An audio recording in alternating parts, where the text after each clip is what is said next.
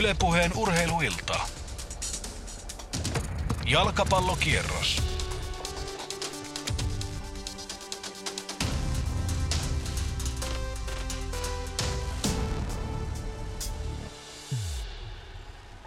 Näin tutulla tunnuksella oikein miellyttävää hyvää iltaa Pasilan studiosta. Tänään jalkapallokierros täällä Yle puheella. Meillä on kolme ottelua eiliseen tapaan ja tänään lisää jännitystä. Lyövät joukkueet todella hyviä pareja tämän päivän iltaan. HJK kohtaa Interin, KTP pelaa Helsingin IFKta vastaan ja Vaasassa on sitten tuo Pohjanmaan derby Vaasan palloseuran ja Jaron välillä. Kaikilla on hillitön tarve tänään voittoon pisteisiin. Se on ihan sanomattakin selvää, joten on oikein mahtavaa lähteä 18.30 sitten peleihin mukaan, kun ottelut käynnistyvät. Mutta meillä on taas tuttuun tapaan tämä hyvä lämmittely puolituntinen vajaa tässä, jolloin käymme joukkueiden kokoonpanoja uutisia läpi ja puhumme muutenkin tämän päivän Veikkausliigasta. Tänään toivon mukaan kaikki sujuu mukavasti katsomossa ja peli pelien jälkeenkin. Kahdeksan Helsingin IFKon fania nimittäin epäillään pahoinpitelystä tuon helatorstain Tampereen keikan jälkeen. Poliisitutkinnassa olevat pahoinpitelyt sattuivat Tampereella pelatussa Ilves HIFK jalkapallopelissä. Kahden epäilyn henkilöllisyys on vielä selvittämättä. Kuusi järjestyksen valvojaa sai ruhjeita IFKon kannatteen käsittelyssä ja järjestyksen valvojista yksi loukkaantui vakavammin ja joutui jäämään pidemmälle sairaslomalle. Tapauksen tutkintaa johtava rikoskomisario Maria Kiiski arvioi, että poliisi saisi tutkinnan valmiiksi aikaisintaan loppukesällä. Tällaisia uutisia tänä kesänä ei toivon mukaan enää tarvitse lukea täältä, joten panostetaan enemmänkin tuohon mukavaan rehtiin tunnelmaan jalkapallootteluissa. Hoiko Interpelissä ovat Simo Leinonen, Antti Pohja, KTPn IFK välisessä ottelussa Justus Haapala, Arto Tolsa-areenalla ja sitten Vaasassa on Pasi Roimela Vepsun ja Jaron välisessä ottelussa. Mitäs jäbät Simo ja Ato siellä Hoiko Interottelussa? Eipä teille tarvitse paljon heittää täkyjä sinne. Teillä on ehdottomasti tänään huippuottelu esillä. No näinhän se on. Kiitokset Jarmo sinne Pasilaan. Tervetuloa Antti Pohja. Kiitos. Töölön jalkapallostadionille. Näinhän se on. Yksi mielenkiintoinen seikka tietysti, jos heti kärkeen nostetaan, on se, että HJK on keskikenttäpelaaja Robin Lood on viimeistä kertaa kotiyleisönsä edessä ennen kuin hän siirtyy tuonne Kreikan pääsarjaan Panathinaikosiin. Pelaa tosin vielä yhden ottelun ensi sunnuntaina, kun HJK matkustaa Seinäjoelle SIK vieraaksi, mutta siinä yksi pointti Robin Lood on tänään avauksessa. HJK sarja kakkosena tällä hetkellä kaikesta huolimatta esityksiä on haukuttu nihkeäksi sitä ne ovat kyllä olleetkin, mutta tulosta on joukkue siitä huolimatta tehnyt. Ja esimerkiksi täällä kotona se on ottanut neljä kotivoittoa putkeen, pelannut kaikkiaan viisi kotiottelua ja ainoastaan yksi tasapeli. Se oli se kauden avaus ottelu FC Lahtea vastaan, tai kauden toinen ottelu yksi yksi tasuri silloin. Inter neljäntenä, mutta vain kolmen pisteen päässä HJKsta itse asiassa ja yksi ottelu vähemmän pelattu kuin HJK ja tuon HJK on vähän heikokon maalieron takia, niin Inter tänään voitolla nousee HJK ohi sarja kakkoseksi. Mm-hmm. Mitäs Antti Pohja siihen sanoo? No sanon, että erittäin mielenkiintoinen matsihan meillä on tänään. Aina on mielenkiintoisia matseja, mutta erityisesti tänään tuntuu, että, että Inter on onneksemme, suomalaisen jalkapallokansan onneksi, saanut hyvän alun kaudelle, koska heillä potentiaalia on. Ja, ja tuota, tänään nähdään varmasti, ainakin toivottavasti ottelu, jossa molemmat pystyy luomaan, luomaan paljon maalintekotilanteita, koska Inter on on tunnettu siitä, että he pystyvät niitä paikkoja luomaan ja tänä vuonna pallo on mennyt sisään enemmän kuin kellään toiselle, eikö niin, että 17 maalia ensimmäiseen kahdeksaan otteluun, niin se, se kertoo siitä, että Inter on ollut tänä vuonna myös tehokas. Viime vuonna ehkä enemmän maalipaikkojen luoja, mutta myös suttaaja, että et kyllä mä odotan, että Inter pystyisi ainakin jollain tapaa tänään HJK haastamaan, mutta se täytyy sanoa, että HJK, niin kuin itse sanoit, niin on ollut tosi vahva kotona. Ja nyt kun toi HJK kokoonpanoa kun katsoit tänään, niin jotenkin tuntuu, että ensi kertaa tällä kaudella nyt on niin kuin kaikki ne parhaat pelaajat kehissä. On aika timanttinen nippu, niin että se... ja Tanaka keskikentän kolmio ja Zeneli Savits, jotka on niin kuin periaatteessa mun mielestä HJK on hyökkäyspelin tärkeimmät palaset edelleenkin, vaikka on tullut uusia miehiä, ainakin tähän asti kaudella, mitä on nähty. Sen, sen pohjaltahan me puhutaan, mutta mutta kyllä HJK on tänään aika, aika kova ensimmäinen 11 laittaa kentälle. Se on näin, ja siellä vaihdossa vielä muun muassa Tapio Heikkilä, joka on pelannut Hoikon vahvasta kierrätyksestä huolimatta tai siitä johtuen joka tapauksessa eniten minuuttia saanut Tapio Heikkilä topparipaikalla HJKsta tällä kaudella. Uusi hankinta Toni Kolehmainen hankittiin tuohon luudin korvaajaksi.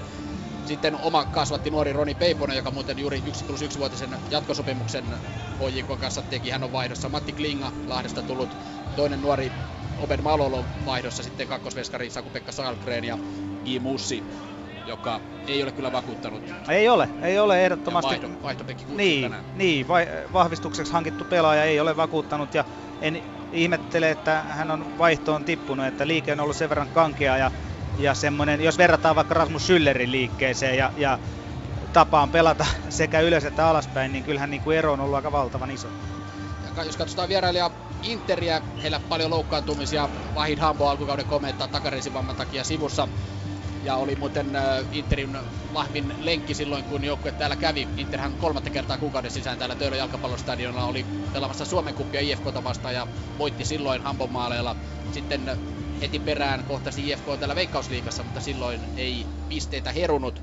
Ja Hampo siis sivussa teki Suomen kupissa ne molemmat Interin maalit. Matuku niin ikään loukkaantuneena loukkaantui tuossa edellisessä ottelussa, kun Inter pelasi Kuopiossa tasapelin kupsia vastaan. Maalivahti Jukka Lehtovaara, Kalle Kauppi, Diagoda Kosta ja nuori Kaan Kairinen ja muun muassa sivussa. Mutta Joo. kuten sanoit, niin siitä huolimatta ainakin tällä hyökkäysosastolla niin on ollut korvaajia. On ollut, Knabuju on pystynyt Hampo paikkaamaan ihan täysin, että heillä on molemmilla neljä maalia kasassa ja hän on päässyt hyvin paikoilla ja tehnyt ihan maalintekijän maaleja. Poissaolo on sen verran, että Oskari Quick esimerkiksi tänään keskikentän lavauksessa nuori, nuori mies ja paljon vastuuta isossa pelissä HJKta vastaan vieraskentälle. Et mielenkiintoista nähdä, miten hän onnistuu myöskin, että vastassa on Suomen kovimpia nimiä tuossa keskikentälle. Että Herrus, Herrus menee jakoon tänään taas kerran ja, ja tuota, Oskari Quick on niin kuin kovan paikan edessä. Mutta hyvä uutinen Interin kannalta on se, että Mika Ojala pikkukolhujen jälkeen, kahden ottelun huilin jälkeen palaa kokoonpanoon ja varmasti ruokkii sitten noita kärkipelaajia. Joo, ja onhan se meidän kaikkien, ketkä tätä pelin näkee, niin meidän etu, että Ojala on kentällä. Että hänen erikoistilanne osaaminen ja myös niin kuin ihan pelitilanne osaaminen on sitä luokkaa, että ilman, ilman häntä Interi on astetta kesympi joukkue, ehdottomasti. Tällaisilla ennakkotunnelmilla, mitäs Jarmo, otetaanko vielä lisää? Keli muuten loistavan Pirtsakan keväinen, 15 Hei, astetta lämmintä ja yksi juttu vielä. No anna mennä. Äh, Inter Turku, äh, totuttu ehkä näkemään aika useinkin 4-3-3 systeemillä. Draxman tavallaan se pelin ydin, mutta, mutta joissain otteluissa on pelattu kahdella kärjellä, niin todennäköisesti tänäänkin Knabyju ja, ja tuota Njoku pelaavat niin kuin kärjessä ja sitten Ojala, Ojala ja Lehtonen ruokkivat laidoilta tätä kaksikkoa. Eli se on todettu toimivaksi näillä miehillä, niin näillä todennäköisesti mennään tänäänkin. Näillä mennään, joo. Ei tuossa tota, noin, niin oikeastaan mitään. Mä mietin tässä kauheasti, että millä tavalla mä saisin ton maalitunnarin mukaan takataskuun. Mä voisin tulla sinne oikeastaan seuraamaan peliä ja heittää maalitunnaria siinä sitten samalla. Että tota, kaikkihan ton teidän pelin haluaisi tänään nähdä, että se on ihan selvä. Toi on varmasti Maamelaulun harjoittelu siellä, eikö niin? Simo tuossa vieressä vähän avaa ääntä. Ai Simo, no niin, hyvä, Ki- auto? hienoa. Hei, mennään tuota, tullaan sinne hyvissä ajoin ennen peliä, mutta mennään Kotkaan Arto Tolsa-areenalle, jossa KTP IFK iskevät tänään yhteen. Molemmat ovat nousijajoukkueita ja kummatkin tänään mielivät tietysti hyvään peliin. Justus Haapala on urakoinut tässä jo pitkin iltapäivää. Minkälaiset asetelmat noin muuten, kun katsot kokoonpanoja Justus siellä ennen tätä ottelua? No pakko sanoa kyllä sen verran, että täällä on sellaiset asetelmat, että tästä matsista ei varmasti tunnetta puutu, kun sarjanausijat kohtaa. Ahtaaja, moderni ahtaaja futis vastaan Stadin Kingit kohtaa tänään ja a, jonkun verran on loukkaantumisia. KTPltä puuttuu muun muassa Kaivonurmi ja Anttilainen. Meo, Mero on nyt tänään, tänään kokoonpanossa, mutta penkillä. Lisäksi Tarvonen puuttuu kokoonpanosta ja pelikielossa on Felipe Aspegre ja Juuso Salonen ja sitten IFKlta, IFKlta puuttuu Tuomas Mustonen, Esa Terävä ja Anaja Meele on poissa kokoonpanosta. Ja pakko sanoa vielä, että selostajalla on kyllä myös tunnetta tässä pelissä, että tein itse ykkösen debyytin Arto Tolsa Areenalla vuonna 2011, silloin vokaalien eli FC KTP riveissä ja vastassa oli silloin Helsingin IFK. Ja oishan se ollut hienoa, että täällä olisi tullut selostusdebyytti, mutta mennään nyt tällä.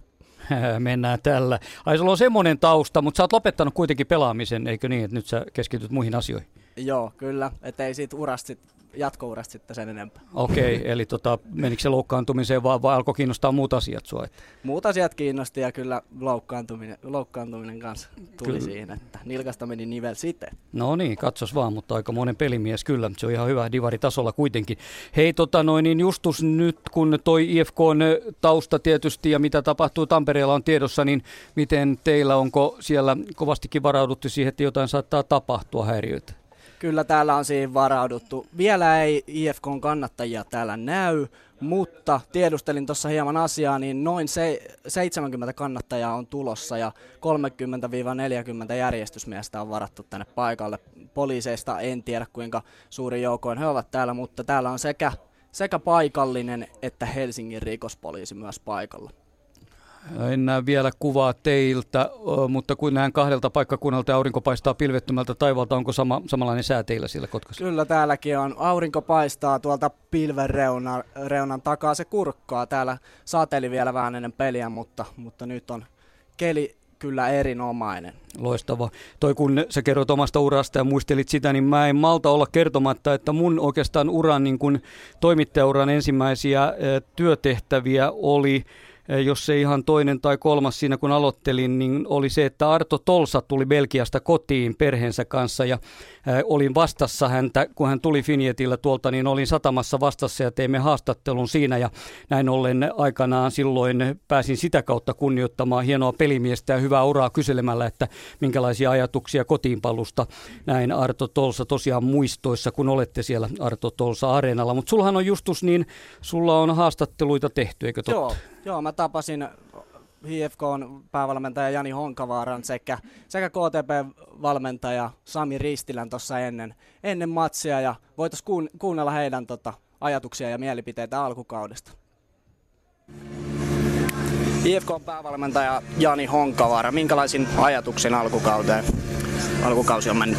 No, ihan kivastihan se on mennyt, että totta kai aina voisi mennä paremmin, mutta, mutta mm, oikeastaan pari voittoa, pari tasuria ja, ja, ja äh, muutama tappio tai pari tappiota, niin, niin, niin aika lailla voi sanoa, että sille minimitulos on saatu. Että totta kai aina voisi mennä paremmin, mutta, mutta alkukausi oli oikeastaan hankala, koska olosuhteet vaihteli niin paljon ja, ja, ja ja tota, ei oikeastaan saatu omaa peliä käyntiin, mutta nyt kun on saatu oma peli käyntiin, niin, niin nyt tuntuu, että peli pelitä on oma niin kuin, tavallaan helpompi lähteä pelaamaan. Tänään ehkä tutuin vastus Ilveksen ohella teillä vastassa, niin onko jotain erikoista taktiikkaa tai asioita, mihin olette kiinnittänyt huomiota KTPtä vastaan? No lähinnä tuohon aika vahvaa erikoistilanne pelaamiseen ja, ja Kotkahan pelaa semmoista paineistamisjalkapalloa, että ne tykkää mm, hallitsee aika pitkiä aikoja peliä omassa päädyssä ja sitten laittaa mielellään sen paineen sinne toiseen päähän, että, että tavallaan siihen kiinnitetty huomiota ja sitten tosiaan niihin erikoistilanteisiin, että siellähän on vahvo, vahvoja, hyviä, hyviä vasenjalkaisia pelaajia ja sitten pitkää sivurajaheittoa ja muuta sellaista, että niihin lähinnä, niihin Kotkan aseisiin, miten, miten ne nyt alkukaudella on näyttänyt. Teillä niin kuin monella muullakin joukkueella on tiukka ottelurytmi. Vaikuttaako tämä valmistautumiseen? Ei se meillä vaikuta, että, että me niin kuin, niin kuin monessa paikassa on todettu, että me, me käytetään tätä koko meidän rosteria hyödyksi ja, ja, tota, ja, ja meidän, meillä on niin laaja, laaja ja tasainen pelaajamateriaali, että, että nämä muutamat muutokset, niin tämä meidän pelisysteemikin aina kärsii ja, ja, ja, ja tota, ja mä oon sillä lailla iloinen noista jätkistä, että ne ottaa nämä pienet muutokset aina aika mukisematta vastaan. Että kyllä tämä meille sopii ihan hyvin, että me pystytään pitämään niin kuin taso yllä tästä tiukaskin rupeamassa. Opettajan pitkä kesäloma odottaa mm. ihan nurkan takana, niin pääseekö kesällä keskittyä pelkästään sitten jalkapalloon? No kyllä kesällä, kesällä pääsee ja, ja tota, kyllä mä tänään esimiehen kanssa sovin virkavapaasta, että sitten syksylläkin pääsee keskittyä ihan rauhassa. Että, että on tämä ollut aika hektinen tämä kevät ja paljon arkipelejä ja, arkipelejä ja muuta sellaista, mutta nyt pikkuhiljaa alkaa helpottaa. Kiitos ja onnea kautta. Kiitos. KTPn päävalmentaja Sami Ristilä, miten on alkukausi lähtenyt käyntiin? No ihan hyvin, tietysti pisteitä voisi olla enemmänkin, ne on pienistä ollut kiinni. Että, tota, Uh, ihan tyytyväinen meidän pelin, uh, minkälaisessa uomissa se oikeastaan on. Ja ihan tyypillisesti, että siellä on erittäin hyviä esityksiä, siellä on sieltä vähän heikompiakin. Että ihan, ihan tyypillinen alkukausi, mutta ihan tyytyväinen on siihen, missä ollaan tällä hetkellä. Onko tullut mitään yllättävää vastaan? No ei oikeastaan, että se, se, se, on tietysti, että me pystytään jokaista jengiä vastaan todella tasapaisesti kamppailemaan ja sitten taas jos meidän oman suoritustason pitäminen siellä korkealla, niin se on se kaiken avaimen niiden pisteiden pisteiden saamiseksi kotiin päin. Et vaaditaan tietysti niin kuin aina 100 prosenttinen suoritus, että niitä pisteitä tulee tai ainakin lähellä sitä. Kuinka paljon, teilläkin on aika paljon loukkaantuneita pelaajia, niin kuinka paljon tämä vaikuttaa teidän valmistautumiseen otteluihin? No ei oikeastaan ollenkaan. Totta kai jokainen valmentaja haluaa, että kaikki pelaajat on käytössä. Me tehdään samalla lailla kaikki asiat, sitten koitetaan pieniä, pieniä juttuja siinä tietysti viilata, koska pelaajat on tietysti erityyppisiä, erilaisia, vähän muuttaa sit dynamiikkaa, mutta tota, ei, se, ei se meidän valmistautuminen millään tavalla muuta. Että, tota, me, me mennään samalla tapaa ja uskotaan siihen omaan juttuun. Teillä on tosi paljon ollut tiukkoja matseja, niin miten nämä tällaiset tiukat matsit saadaan käännettyä voitoksi? No joo, vähän mä siinä ehkä sitä jo, sitä jo tota, siinä liippasin. Että kyllä se niin kuin, että äh, henkilökohtaisella tasolla, että jokainen pystytään pikkusen itsestään puristaa vielä, vielä irti ja, ja ne pienet asiat, mistä aina legendaarisesti puhutaan, että olkoon se mitä tahansa, niin ne tehdään vielä vähän paremmin ja, ja kyllä tota, me ollaan niin kuin sanottu niin se itseluottamuksen kannalta, että, että kun se on korkealla, niin me pystytään jokainen joukkue voittaa ja totta kai ne onnistumiset luo sitä itseluottamusta ja positiivista meininkiä enemmän, niin mä uskon, että nämä on oikeastaan ne asiat, että millä, millä enemmän pisteitä rupeaa tulemaan. Kiitos, onnea ja kautta. Kiitos. Tuossa kun kuunteli KTPn ristilää, niin tuli sama mieleen, että meni, mennään jo tuonne seuraavaan otteluun Vaasan pallosuoran Jarovariseen paikallisderbyyn, Pohjanmaan derbyyn, niin samanlaisia juttuja tuossa taisi jutella Olli Huttunen ennen tätä ottelua, kun HJK kanssa pelattiin tasapeli, että ei ehkä itseluottamuksesta niin Vepsun peli ole ollut kiinni, vaan se on ollut siitä, että joukkueella ei ole tarpeeksi ollut uskallusta tavallaan niitä tilanteita niiden tekemiseen ja ollaan oltu liian kilttejä, mutta tänään sekin asia sitten varmaan korjaantuu. Pasi Roimella on Vaasassa, ei pilve hattaraakaan. Pasi, todellakin mielenkiintoinen ottelu täytyy sanoa, kummatkin kaipaavat voittoa. Nyt ei oikein tasapeli riitä tänään. Mitä mieltä olet? No ei kyllä todellakaan riitä ja se on erittäin hyvin sanottu Oka Huttuselta, että VPS on ollut alkukaudesta kyllä todella kiltti.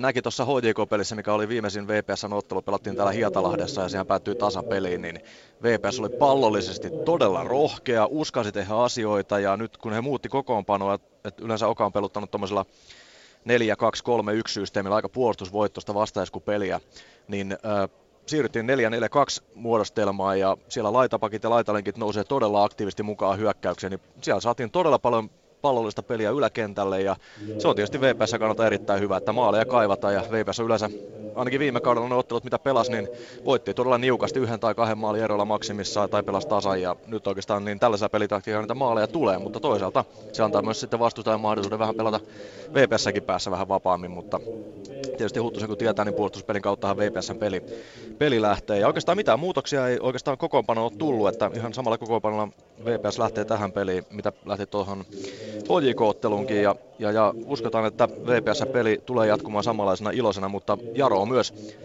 veikattu yleensä tällä kaudella lähes kaikkien toimesta tuonne ihan häntä päähän ja siellä tällä hetkellä Jarokin on kolmanneksi viimeisenä, mutta Jaro on joka vuosi yllättänyt pelaamalla todella ilosta ja todella uskaliasta peliä, joten tullaan varmasti näkemään kahden hyvin pallollisen ja hyvin rohkean joukkueen välillä ja tietää kyllä Eremenkon valmennustaidot, niin siellä kyllä joukkueesta saadaan kyllä kaikki mahdollinen irti, mitä saadaan. Ja mielenkiintoista tähän otteluun on se, että Jaro ei ole tällä Hietalahdessa voittanut viimeiseen viiteen vuoteen, että kun 2010-luvulla ollaan pelattu, niin ö, neljä tasapeliä, kolme tappiota, eikä tota, voittoja täältä ole saatu ollenkaan, että tänään kyllä VPS olisi kyllä mahdollisuus ottaa se kauden avausvoitto, mikä, mikä tota VPSllä kyllä varmasti maistuisi todella paljon. Ja vieläkin tuosta VPS sitten on toi nähdä, miten toi kärkipari Jordan Seabrook ja Juho Mäkelä tuolla kärjessä toimii. Viimeksi toimii erinomaisesti ja laitalinkit Pyry Soiri ja Eero Tamminen ovat olleet aivan loistavia. Etenkin Pyry Soiri piti paikotelle HJK-puolustusta ihan pilkkanaan. Ja Jaron kohdalta niin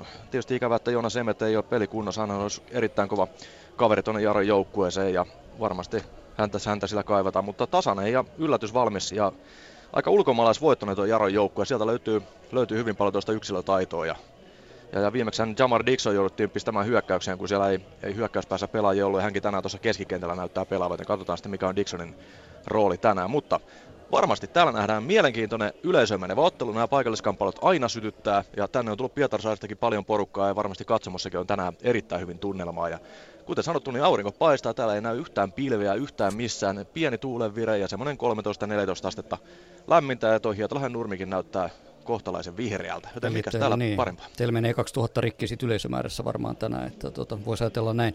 No miten hei tota, Jarolla, niin onko nämä nuoret pojat Ataka ja se, tai sitten se Jeremenkon oma poika, onko heistä jompikumpi avauksessa? Tai Ei ole kumpikaan avauksessa, okay. molemmat on vaihtopenkillä tänään, että sieltä siellä on vähän kokeneempaa kalustoa sitten.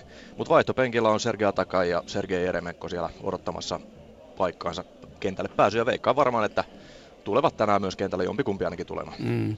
Noista uusista tähdistä, niin miten hyvä sun mielestä toi Pyry Soiri tällä hetkellä on? Hän pääsi kaksi ykkösten maajoukkueeseen jo tuossa niin kuin mukaan loukkaantumisten jälkeen sinne aukeni paikka, että hän on kovasti tulossa ja mä en ole nähnyt yhtään hänen peliään tällä kaudella, mutta sä oot varmaan, sä oot totta kai oot nähnytkin, niin miten hyvä pelaaja tämä Pyry Soiri on tällä hetkellä?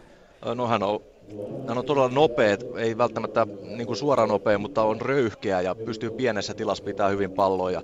hän uskaltaa haastaa. Hän ottaa noita laitapakkeja ihan suoraan lähtee yksi ykköstä haastamaan ja pääsee hyvin herkästi heistä ohi. Ja uskaltaa leikata myös tosi paljon tuonne, tuonne rangastusalueen sisälle tukemaan niitä hyökkäyksiä. Ja on todella monipuolinen kaveri ja, ja, ja tosiaan yllätysvalmis, että häneltä voi oikeastaan odottaa pallon kanssa mitä tahansa. Maali, mm-hmm. maali ei vielä ole tullut, mutta hän on semmoinen pelirakentaja tyyppi ollut tulla laidalla, että sieltä laitapakit kyllä on ollut hänen kanssaan koko ajan ongelmissa. Joo, ja järjesteli sen, antoi hyvän syötön siihen 2-2 tasotukseen hoikota vasta. No hänelle teki hyvää siis lähteä, tai vastaan nyt kaikki joutuu lähtemään, mutta se, että hän tuli oli Huttusen remmiin ja porukkaan sinne, niin se teki hänelle nähtävästi on tehnyt hyvää. Kyllä, ja monelle muullekin nuorelle kaverille, kuten mm. esimerkiksi Eero Tamminen tuli TPSstä, niin ihan samanlaisessa roolissa tuolla toisessa laidassa. Ei välttämättä ollut yhtä näkyvä kuin Pyry Soiri, mutta on ollut erittäin tärkeä linkki tässä VPS hyökkäyspelissä. Kiva, kiva. Kiitos Pasi. Kohta sielläkin liikkeelle. Sitten hoiko Inter. Ato, anna tämän päivän kuumat maalinumerot sulta. On oikeastaan kiva aina näitä kysyä, koska ne niin usein nappaavat kohdilleen, niin on mukava tuuletella täällä Pasilan studiossakin, kun ei mitään muuta tekemistä ole kuin painella tuota maalitunnaria. Anna lukemat. Tuosta kun ottaa piruilun pois, niin ei, ei, ei, ei, ei, ei. Tota... Ihan no, viimeksi meni hyvin, muistatko? No joo, mm. se oli semmoinen joku ohilaukaus. Mutta tota, niin siis tää peli vai? Ei, kun kaikki pelit. Kaikki pelit. Ihan vaan meidän kaikkien iloksi. Tuota, VPS voittaa Jaron 2-0 ja, ja Kotka voittaa 2-0 ton mm-hmm. Hifkin ja HJK voittaa 3-1 Interin. Okei. Okay. Mä löin nää tänne, Eli tänne kotivoittoja tänään. Kyllä, Tiedossa. kotivoittoja tänään ja mulle tulisi hommia siis kahdeksan kertaa tänään, jos ei ne tule suoriin pätkiin nämä maalitunnarit. Että Joo, mä laskin, että 4, 5, 6, 7, joo kahdeksan maalia, okei. Okay. Mutta hei, se voitte sieltä niin pohjustella teidän ottelua eteenpäin ja lähteä liikkeelle saman tien, koska te olette siellä ensimmäisenä ja sieltä teidän pelistänne sitten KTP IFK ja sen jälkeen Vaasaan, Vaasan palloseura Jaro, Jaro peli, mutta Saimon panee siellä jo vähän niin kuin löylyä kiukalle. No niin, kiitos. Täältä laitetaan. Mä palaan tuohon hoikon kokoonpanoon ja siihen, että se on todella kova tänään. Että siellä on Örlund maalissa maalivahtaja, mutta hoiko aika paljon, melkein 50-50, puolet ja puolet pelannut Saku-Pekka Salgren ja tuolta Rosenborgin ja Aiko kautta HJK on tullut ruotsalaisvahti Daniel Örlund. Niin olisiko nyt kuitenkin paikallaan se, että Örlund on selvästi se ykkösmestari? Vai pitäisikö niin. kierrättää näin paljon? Öö, no, onhan Onhan toi tota, joskus klubi pelannut aikoinaan niin, että et, toi, toi Viander ja Valleen pelas joka toisen pelin muistaakseni näin yhden kauden. Tota, valmentajalla on erilaisia tapoja peluuttaa ja onhan se tietysti aina paljon on pelejä, niin ei se nyt välttämättä ole fyysisesti maalivahdille se kovin paikka vetää 90, mutta on se sitäkin. Mutta sitten semmoinen niinku henkinen latautuminen aina ottelupäivään, niin jos ei niitä ihan kahden päivän välein tuu, niin voi olla, että esimerkiksi eilen IFK Maariahaminan, ei sorry, Ropsin maalivahti Ricardo, pelannut monta peliä tästä putkeen, niin vähän nyt takakautta tähän sun kysymykseen, niin se maali, joka heille tehtiin, hänelle ei mun mielestä ihan riittävän nopeasti leikannut se ajatus siinä vaiheessa, kun pallo tuli roikkona häntä kohti yllättäen, että mitä siinä olisi pitänyt toimia. Se, se voi johtua just siitä, että on ollut paljon latautumista pari-kolmen päivän välein pelejä, niin tota, mieli väsyy. Niin tota, ehkä klubi hakee tässä sitä, että olisi aina se, kun on kuitenkin kaksi hyvää maalivahtia, niin saa, saa aina sen tuoreen, tuoren mielisen maalivahdin kentälle. Että, että se, tämä voi olla yksi syy, mutta Örlund voisin kuvitella, että hän on sitten se mies, joka pelaa niin sanotut tärkeimmät pelit. Ja tosiaan se hoiko kokopano tänään on sellainen, että Örund on maalilla, Sorsa, Lampi laitapakkeina ja sitten äh, toppariparina Heikkinen Moreen. Robin Lood viimeistä kertaa siis kotiyleisön edessä ennen Kreikan matkaansa. Pelaa keskikentällä siinä Schüllerin kanssa. Atom Tanaka siinä vähän yläpuolella. Savage, Zeneli, laitapelaajat ja sitten Mike Havenar yksinäisenä kärkipelaajana. Joten sunnuntaina hoikolla iso peli SJKta vastaan, niin ei tässä ainakaan avainpelaajia säästellä Ei, siihen. ei säästellä eikä, eikä ole syytäkään. Tänään yksi mielenkiintoinen pointti on, on Havenaarin pelaaminen. Hän, häneltä on odotettu tietysti tähtihankintana ehkä enemmän mitä tähän asti on pystynyt antamaan, mutta että on mielenkiintoista nähdä kuinka tänään HJK pelitapa onnistuu suhteessa Havenaarin ominaisuuksiin. Tähän asti hän on jäänyt välillä vähän varjoon, osittain omasta syystä, osittain siitä, että miten hyökkäyspeli on edennyt. Katsotaan mitä tänään tapahtuu. Ja milloin Havenaar sen maalin teki, kiitokset Matti Härköseltä tästä muistutuksesta, IFKta vastaan, Joo. silloin kun panokset oli kovimmillaan ja tupan täynnä. Kyllä, kyllä. Jos mietitään näitä europelejä ja Niin. hänen tärkeyttään. Joo, mutta et se ei nyt ei yksin, yksin riitä, että tekee, tekee panospelissä yhden maalin kaudessa. Että tota, kyllä, kyllä kaikki varmasti ja hän itse ensimmäisenä odottaa häneltä enemmän vielä. Ja kyllä tietysti toivotaan, että ajatellen europelejä ja muuta, niin tuota, että kaikki pelaajat olisi mahdollisimman hyvässä tikissä. Hoiko on sarja kakkosena siis 18 pistettä kasassa. Ja Interillä puolestaan 15 pinnaa. Se on sarjan nelosena. Tällä hetkellä. Joukkueet ovat tuossa pääkatsomon edessä tällä hetkellä rivissä. Ja nyt sitten äh, Henri Lehtosen johdolla käyvät kättelemässä punapaitaiset vieraat myös HJK ja HJK on tuttu laulu. Tässä alkaa raikaa. Interin koko tänään Magnus Baane, Jukka Lehtovarahan on loukkaantuneena. Ja Interillä myös aika hyvä tuo maalivahtitilanne. Siinä mielessä kaksi ykkös veskaria heillä kokoonpanossa Magnus Baanen nyt tietysti saanut paljon vastuuta Lehtovaran loukkaantumisen takia. Sitten siellä on Belitsa, Hämäläinen, toppariparina, Kanakuudis, Aho, laitapakkeina, Onovo siinä keskikentän äh, pohjalla. Nuori Quick siinä sitten hänen yläpuolellaan ja sitten joku on Grabujuun kanssa mahdollisesti kärjessä, jos se kahdella kärjellä pelaavat ja Lehtonen ja kahden ottelutauon jälkeen Interin kokoonpano on palannut Mika Ojala ovat sitten tuolla laidoilla. Tämä on tämmöinen oletettu kokoonpano ainakin asiantuntija Antti Pohjan mielestä. Joo, kyllä mä veikkaisin, että kaksi kärkeä tänään on. Että se nyt on sitten tietysti makuasia, että tippuuko joku välillä alemmas puolustettaessa esimerkiksi, että et, et onko se enemmän parivaljakkona ylhäällä siinä vaiheessa, kun hyökätään. Et nämä ryhmitykset on aina vähän Mä jopa vähän inhoon niitä, koska ne muuttuu niin paljon tilanteen mukaan. Et sanotaan nyt sen verran, että neljän alakerta on, niin se, se on niinku varmaan mikä, mikä on aika vakio. Jo, joillain joukkueilla ei sekään, mutta tuota, todennäköisesti kahdella kärjellä, jos, jos pitää pelkistää ja sanot keskimäärin, niin näin se tilanne varmaan on. Kohta se nähdään, kun peli lähtee käyntiin. Mike Havenar ottaa siinä pallon haltuunsa, kävelee tuonne keskiympyrän suuntaan. Ihan mukavasti porukkaa tuolla aurinko katsomassa. Aurinko paistaa täällä Töölössä tällä hetkellä. Keväinen ilma pääkatsomossakin on hyvin porukkaa tuolla Ojikon päädyssä. Klubin päädyssä on kourallinen ihmisiä, sinne mahtuisi toki enemmänkin, mutta tuo ydinfaniporukka siellä paikalla on. Pohjoispääty on tyhjänä, mutta semmoinen muutama tuhat henkeä täällä varmasti paikalla on seuraamassa tätä kärkikamppailua, joka saman tien lähtee käyntiin ja pallo pelataan Robin Luudille, joka sitten lähtee kierrättämään vasemman kautta veli Lammelle.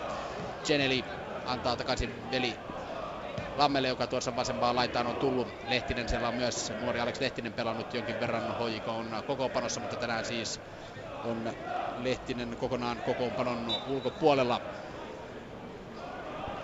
Täällä peli saatu käyntiin, joten käydään ottamassa ennakkofiilikset myös muilta paikkakunnilta, joka siellä on saatu pelit käyntiin. Hoiko Inter avausminuutilla 0-0. Mennään Kotkaan, KTP Helsingin IFK.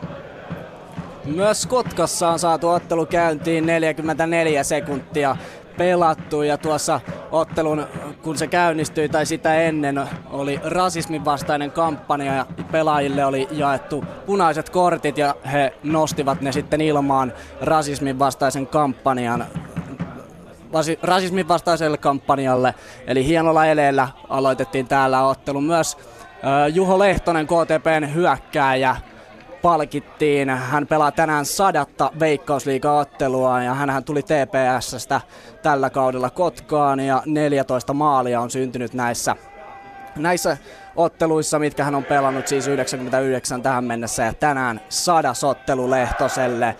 Ottelu on käynnistynyt aika rauhallisissa merkeissä nyt IFKlla keskialueella pallo, mutta Korhonen laittaa sen kuitenkin sivurajasta yli. Sivuraja heittu Gruborovic ottaa haltuun, Mulvani lähtee nousemaan oikeasta laidasta pyörittelee palloa ja joutuu käyttämään sen alaspäin Van Gelderdrenillä, joka vielä pyörittää sen alaspäin Nos Alodille.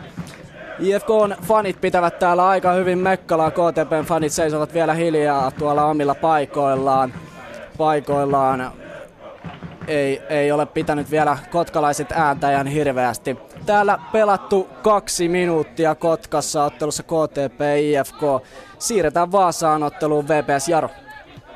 Täällä pelattu on neljä minuuttia. Ilmeisesti täällä on kello sen verran edellä täällä päin Suomea, tiedä häntä, mutta neljä minuuttia täällä tosiaan on pelattu ja aika tunnustelevaa tämä peli on ollut ja kyllä ainakin näkee, että kyllä VPS on lähtenyt todella hyvällä hyökkäävällä asenteella tähän peliin. Siellä lähestulkoon keskikentällä Denis Abdullahi putoaa kolmanneksi toppariksi ja laitapakit ja nousevat sitten todella korkealle avustamaan hyökkäyksiä. Siellä pelaa laitapakkina Clifton Mihesoja sekä Teemu Honkaniemi ja lisäksi sitten Pyrysoiri Eero Tamminen lähestulkoon kuin kolmansena hyökkäänä paikotellen. Nyt tulee paha pelilukuvirhe ja sinne tulee pallo maalille ja siellä on Seabrook puskemassa, mutta puskee pallosta pallo ja hän kuitenkin jää ja sitten tulee kantapää kikkaa ja läheltä pääsee laukomaan Tamminen, mutta laukoo niukasti yli ja kyllä erittäin hyvä tilanne siinä oli VPSlle avautua viidennellä peliminuutilla, mutta ei onnistu Tamminen pistämään palloa maaliin. Todella hyvä pistopallo sinne Jordan Seabrookille ja hänen pusku meni ohi, mutta sai kuitenkin jatkopallon itselle ja loistavasti pelasi taaksepäin uudelleen kantapäälle Tammiselle, mutta veto meni yli sieltä Emil Öberin vartioimasta maalista. Jaron ainakin peliasuensa puolesta kyllä erittäin tyylikäs. Se on vaihtanut noin perinteiset kirkkaanpunaiset tuollaiseen tummemman punaiseen ja erittäin hyvän näköinen ainakin Jaron peliasu ja katsotaan sitten onko peli tyylikin sitten samannäköistä kuin Jaro jossain vaiheessa mahdollisesti se palloa pääsee enemmän pyörittelemään. Mutta täällä pelattu täyteen viisi minuuttia, VPS Jaro 0-0. Jatketaan sitten tuonne pääkaupunkiin HJK Inter. Helsingissä neljäs peliminuutti käynnissä ja Interin välillä 0-0 edelleen tilanne. Yhden kerran HJK tuossa tolppaan jo osui, kun kaksi minuuttia oli pelattu. Sebastian Sorsa toi oikealta puolelta pallon, keskitti tuonne vitosen viivan tuntumaan ja sieltä Mike Havenaar sai jalkansa väliin, mutta tolpan kautta päätyrajasta yli lopulta tuo veto meni. Hyvä tilanne HJKlta ja oli. Ja, Mitä sanot siitä? Niin ja puhuttiin, täällä siis kanssari. Joo, puhuttiin siis siitä, että miten Havenaari pystytään hyödyntämään. Nyt pystyttiin erinomainen keskitys hänelle ja, ja tuota, mistä tilanne lähti. Mielenkiintoinen vedätys HJK Tanakalta. Juuso Hämäläinen meni lankaan ja lähti seuraamaan Tanakaa, joka lähti hakemaan palloa sivurajalle heittoon. Ja, ja tuota, hänen paikka tyhjeni tietenkin, eikä ehtinyt millään enää omalle paikalle. Ja Sebastian Sorsa pelasi supeen keskityksen Juuso Hämäläisen topparin tontille ja siitä aika oivallinen ratkaisu Havenaarilta, mutta että epäonninen, että osu pallo tolppaan. Mutta erittäin hyvä hyökkäys ja, ja Tanakalta hienosti vedätetty Hämäläinen pois pelipaikalta. Ja samalla juuri semmoinen pallo, mitä varmasti Havenaarana hamuaa näissä otteluissa. Ehdottomasti. 0-0 siis tilanne. Inter omalla alueellaan tällä hetkellä punapaitaisissa vieraissa pelaava Inter. Tällä hetkellä pallo on Vincent Onovolla.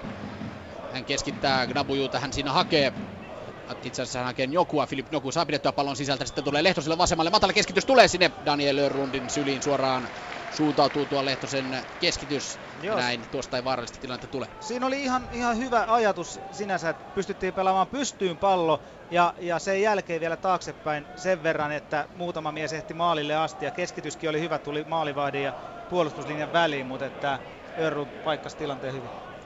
Tällä hetkellä pallo jo Magnus Baanella, joka vetää sen pallon keskikentän puolelle. Kuudes minuutti käynnissä. Hoikoina Interin välillä tilanne 0-0. KTP, KTP Helsingin IFK. Kotkassa myös kuudes minuutti käynnissä. Ja on kyllä huomionarvoista, että KTP prässää ylhäältä todella aktiivisesti. Vastaavasti sitten taas IFK on kärjessä. Ville Salmikivi on jo kaksi kertaa ollut paitsiossa, että kovasti koittaa mennä eteenpäin. Kentältähän löytyy tänään seitsemän entistä Mypa-pelaajaa. Seitsemän pelaajaa, jotka ovat pelanneet Mypassa, KTPltä kolme ja, ja IFKlta sitten neljä, kun nyt Heimonen on yksin läpi. Mutta Jurvainen selvittää tämän tilanteen ja sitten Heimonen joutuu siinä, siinä Jurvaista vielä rikkomaan tuossa tilanteessa ja IFK saa vapaa potkun. Heimonen oli, oli tosiaan siinä yksin läpi, mutta Jurvainen juoksi sieltä hänen selän takaa ja pääsi pallon eteen ja Heimonen sitten astuu hä, Jurvaisen jalo, jalan päälle siinä ja Jurvainen kaatuu. Ja nyt Shane McFall katkaisee siinä IFK-pelaajan syötön, mutta hänen oma syöttönsä se menee suoraan IFK-maalivahti Johanssonille. Siis joukkueesta löytyy yhteensä 11 entistä mypapelaajaa, että kysymys kuuluu, että olisikohan tämä tää peli pitänyt sitten pelata tänään Saviniemessä, että pelaajat olisi syttynyt ehkä tähän peliin vielä, vieläkin enemmän tasaisissa merkeissä mennään kummallakaan joukkueella ei, ei mitään erikoisia maalintekoja paikkoja. Nyt Lehtonen pyörii siinä keskikentällä, pääsee kääntymään, on puolustuslinjaa vasten siinä, mutta Jani Beckman selvittää tämän tilanteen oikea-aikaisella ö, liukutaklauksella. KTP tosiaan prässää todella ylhäältä, mutta nyt IFK saa purettua paineen. Sihvola saa pallon keskikentällä Ahoselle, joka käyttää Halmeelle, joka vaihtaa puolta, mutta tämä puolen vaihto kyllä sen tavoittaa Jurvainen. Katsotaan tämä tilanne vielä, hän keskittää ja kulmapotku Järviniemi on tässä edessä. IFK ensimmäinen kulmapotku. täällä siis pelattu, pelataan kahdeksatta minuuttia, siirretään Vaasaa VPS Jaro. Täällä yhdeksän minuuttia täynnä ja molemmissa päissä on nähty hyviä tilanteita. Se Tammisen tilanne tuossa viime käynnillä täällä, se pallo oikeasti osui ylärimaan tästä juuri minun selostuspaikalta. Se tuo Jaron Malin etutolppa ja osa ylärimasta jää katsomotolpan taakse piiloon, mutta äh, hetkeä myöhemmin oli Jarolla erittäin hyvä tilanne. Äh, siinä Jaron kannalta tietysti valitettavasti Kadio puskee erittäin hyvin kohti alakulmaa, mutta siinä on hyvin välissä VPS-toppari Timi Lahti ja hänen jalastaan pallo yli päätyrajasta ja sitten seuraavasta kulmapotkusta lähtee laukumaan Jari Sara todella kaukaa volleista ja laukoo niin korkealle pallo, että se lähestulkoon näkyy tuonne Pietarsaareen asti. Nyt on kentällä jälleen sitten vapaa potku, se tulee Jarolle tuosta 35 metriä matkaa maaliin, ei siltä kyllä kukaan lähde noin kaukaa laukomaan. Pallon takana onkin Manuel Rivera, meksikolaispelaaja, pistää nopean pallon sieltä tulee pienestä kulmasta hyvää vetoa ja siinä on yllättää VPSn puolustuksen aivan täysin tuolla kuviolla Jamar Dixon. Siinä pistelee Rivera vielä kättä pallon päälle ja samalla pistää kärkkärillä pallon liikkeelle ja pienen kulmaan menee sitten tuo veto. Vähän tulee mieleen tuo Thomas Brulinin kuvia tuolla USA MM-kisoissa 94, mistä hän pienestä kulmasta tinttasi pallon aivan maalin kattoon, mutta ei onnistu Jaro tuosta tilanteesta. Erittäin hyvin rakennettu tilanne vapaa potkusta ja pallo menee vain niukasti yli maalin ja siinä kyllä vähän housut kintussa yllätettiin VPS-puolustus tuossa tilanteessa. Kaikki odottavat keskitystä ja pienellä kärkkärillä vaan pallo liikkeelle ja näin on sitten peli jälleen käynnissä. VPS tulee rajaheitto tuolta Jaron kenttäpäädystä Henri Sillanpään maalipotkun jälkeen. Lukemathan täällä ovat edelleen 0-0. Pelataan se siis Pohjanmaan derbyä. Ja kun täällä maali ei ole vielä tullut, ääni kertoo, että jossakin on sitten maali nähty. Mennään sinne. Mennään sinne, missä maali on tullut KTPIFK. No Kotkassahan se on tullut. Juha Lehtonen siirtää juhlaottelussaan 15 veikkausliikamaalillaan. Öö, KTPn 1-0 johtoon. Se tuli kulman jälkitilanteesta. Siinä oli IFKlla kulmahässäkkää ja KTP-puolustus pääsi purkamaan ja Lehtonen torppaa hyvin hännisen siinä sivuun, kuka ahdistelee häntä ja pääsee yksin läpi juoksemaan. Ja hyvä viimeistely, Johansson saa siihen vähän kättää väliin. Mutta Kotkassa mennään kotkalaisten 1-0 johdossa maalintekijänä Juho Lehtonen. Siirretään Vaasa. Täällä jälleen taistelu jatkuu erittäin, erittäin tiiviinä. Mennään päästä päähän hyvää, hyvää tahtia. Siinä keskikentällä pääsi hyvään katkoon VPSn Thomas Kula, entinen Jaro-pelaaja, pelasi pitkät vuodet tuolla Jarossa, tuli VPSään viime kaudella ja onnistuu laukumaan kaukaa, mutta pelaajien kautta yli sivurajasta. Ja tämähän tarkoittaa sitä, että Jenkki hyökkääjä Jordan Seabrook tulee linkoamaan jälleen pitkää palloa ja ottaa sieltä kuivan pallon pallopojalta. Näin saa sitten hyvän otteen pallosta ja Seabrookhan pystyy linkoamaan tuota palloa tuolta etäisyydeltä aivan tuonne maalille asti. Tämä on lähestulkoon kuin erikoistilanne VPSlle ja sieltä lähtee sitten Seabrook vauhtiin. Ei saa pitkää vauhtia, koska mainosadat ovat lähellä ja pallo tulee sinne keskelle jaropuostusta ja maali potkuksi menee siellä Timi Lahti korkeampana VPS-pelaajista puskee pallon maalista ohi. Ja kas kummaa, jälleen on tullut sitten jossain maali. Siirrytään taas sinne. Joo, ja missähän muualla kuin KTPF-kottelussa. No missään muualla ei kauan nokka tuhissut, kun IFK laittaa ottelun tasoihin. Ahon hyvä puolenvaihto löytää Jurvaisen, joka keskittää erinomaisen matalan pallon siihen pilkun kohdilta ja kohdille ja siinä taisi olla, se taisi olla Pekka Sihvola, kuka tämän puski maaliin. Siihen myös Pyhäranta sai käsiä väliin, mutta ei pystynyt sitä torjumaan vaan tätä puskua, vaan se meni Pyöränan käsien läpi ja täällä 12 minuuttia pelataan ja lukemissa yksi yksi kyllä täällä tapahtuu ja tunnetaan tässä pelissä. Mahtavaa, heti kuitti siihen. Ja HJK Interpeli seuraavaksi. Täällä 0-0 edelleen 12 peliminuuttia. Jarmo, sä voit vetää siinä Antti Pohjan vinkit sit vihjeet yli sieltä KTPstä, HTP IFK-ottelusta. Sehän meni siinä se 2-0 1 siellä Se tilanne. meni siinä jo. Ei ollut yllätys. Ei ollut yllätys jo. Joo. No niin, mutta täällä kuitenkin 0-0 edelleen maaleja haetaan.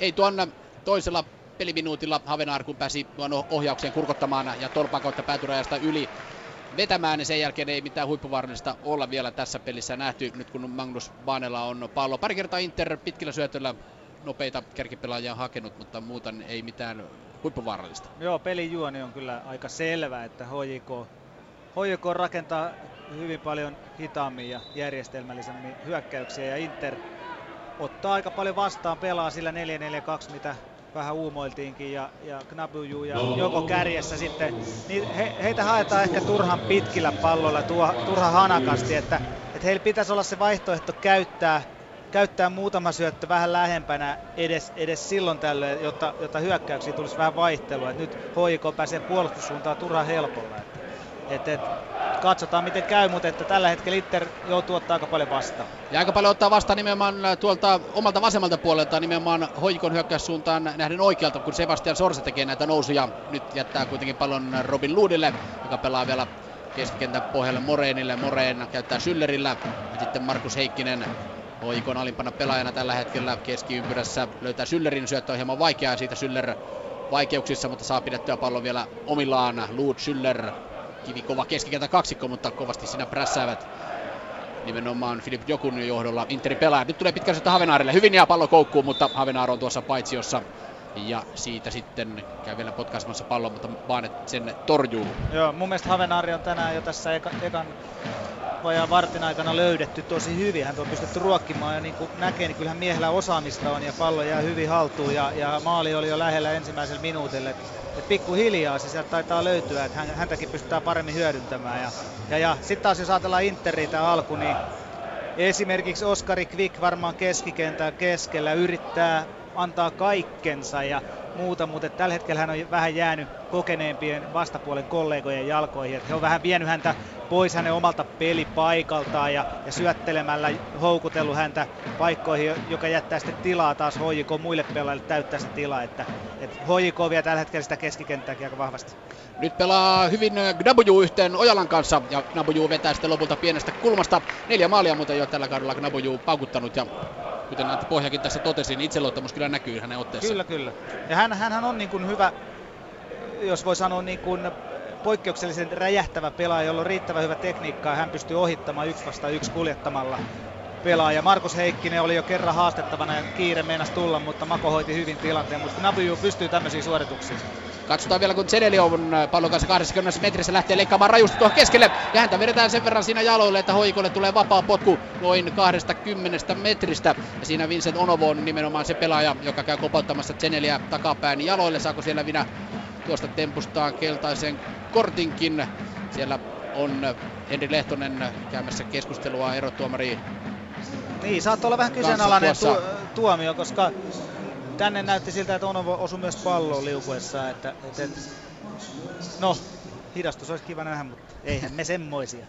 Sen sijaan nähdään tuota parta vaattoa, jota nyt laitetaan tuohon merkiksi noin 20 metriä, 23,5 metriä tuosta erinomainen paikka kyllä maaliin ja aivan keskeltä. Joo, kyllä se niin kuin siitä ehtii pallo tipattaa komestikin muuri yli ja saa vielä voimaakin laittaa mukaan, että tuota, saa nähdä kumpi vetää, Zeneli vai Luut, molemmilla on hyvä laukaus. Zeneli on jo yhden maalin ainakin tänä vuonna vissiin tehnytkin jo Ropsia vastaan Vaparista.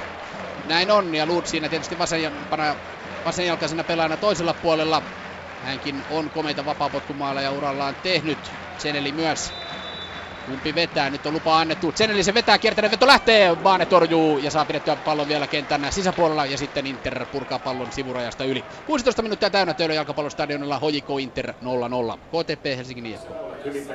Kotkassa myös 16 minuuttia täynnä ja heti ensimmäisenä pitää korjata tuo maalin tekijä, eli sehän oli Ville Salmikivi, kuka tuo maalin tekijä. Hänellä on nyt pelkkää juhlaa tässä kaksi päivää eilen täytti 23 vuotta ja tänään nyt sitten maali vielä tähän tähän, niin pelkkää juhlaa miellä. Vähän rauhoittunut tämä ottelu on, on nyt noiden kahden nopean maalin jälkeen. Ja Ville Salmikivestä vielä sanottava, että viisivuotiaana tuli Hifkiin ja sen jälkeen sitten kierrelyt eri seuroja ja ensimmäisellä ykkösen kaudellahan mies voitti ykkösen maalikuninkuuden. Nyt KTPllä pallo maalivahti Pyhärannalla, joka laittaa pitkän Grubarovic ei kuitenkaan pääse tähän, mutta se tulee Minken, Minkenelle siihen keskikentälle. Äijällä nousee laidasta. Pallo tulee sinne. Hän jättää kuitenkin Heimoselle. Keskikentälle pyörii pallo. Shane McFall.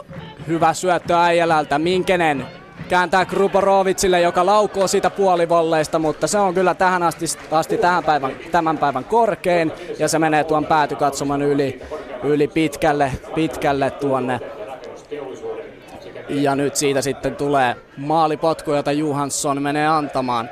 Täällä 17 minuuttia Kotkassa siis pelattu lukemissa 1-1 siirretään Vaasaan.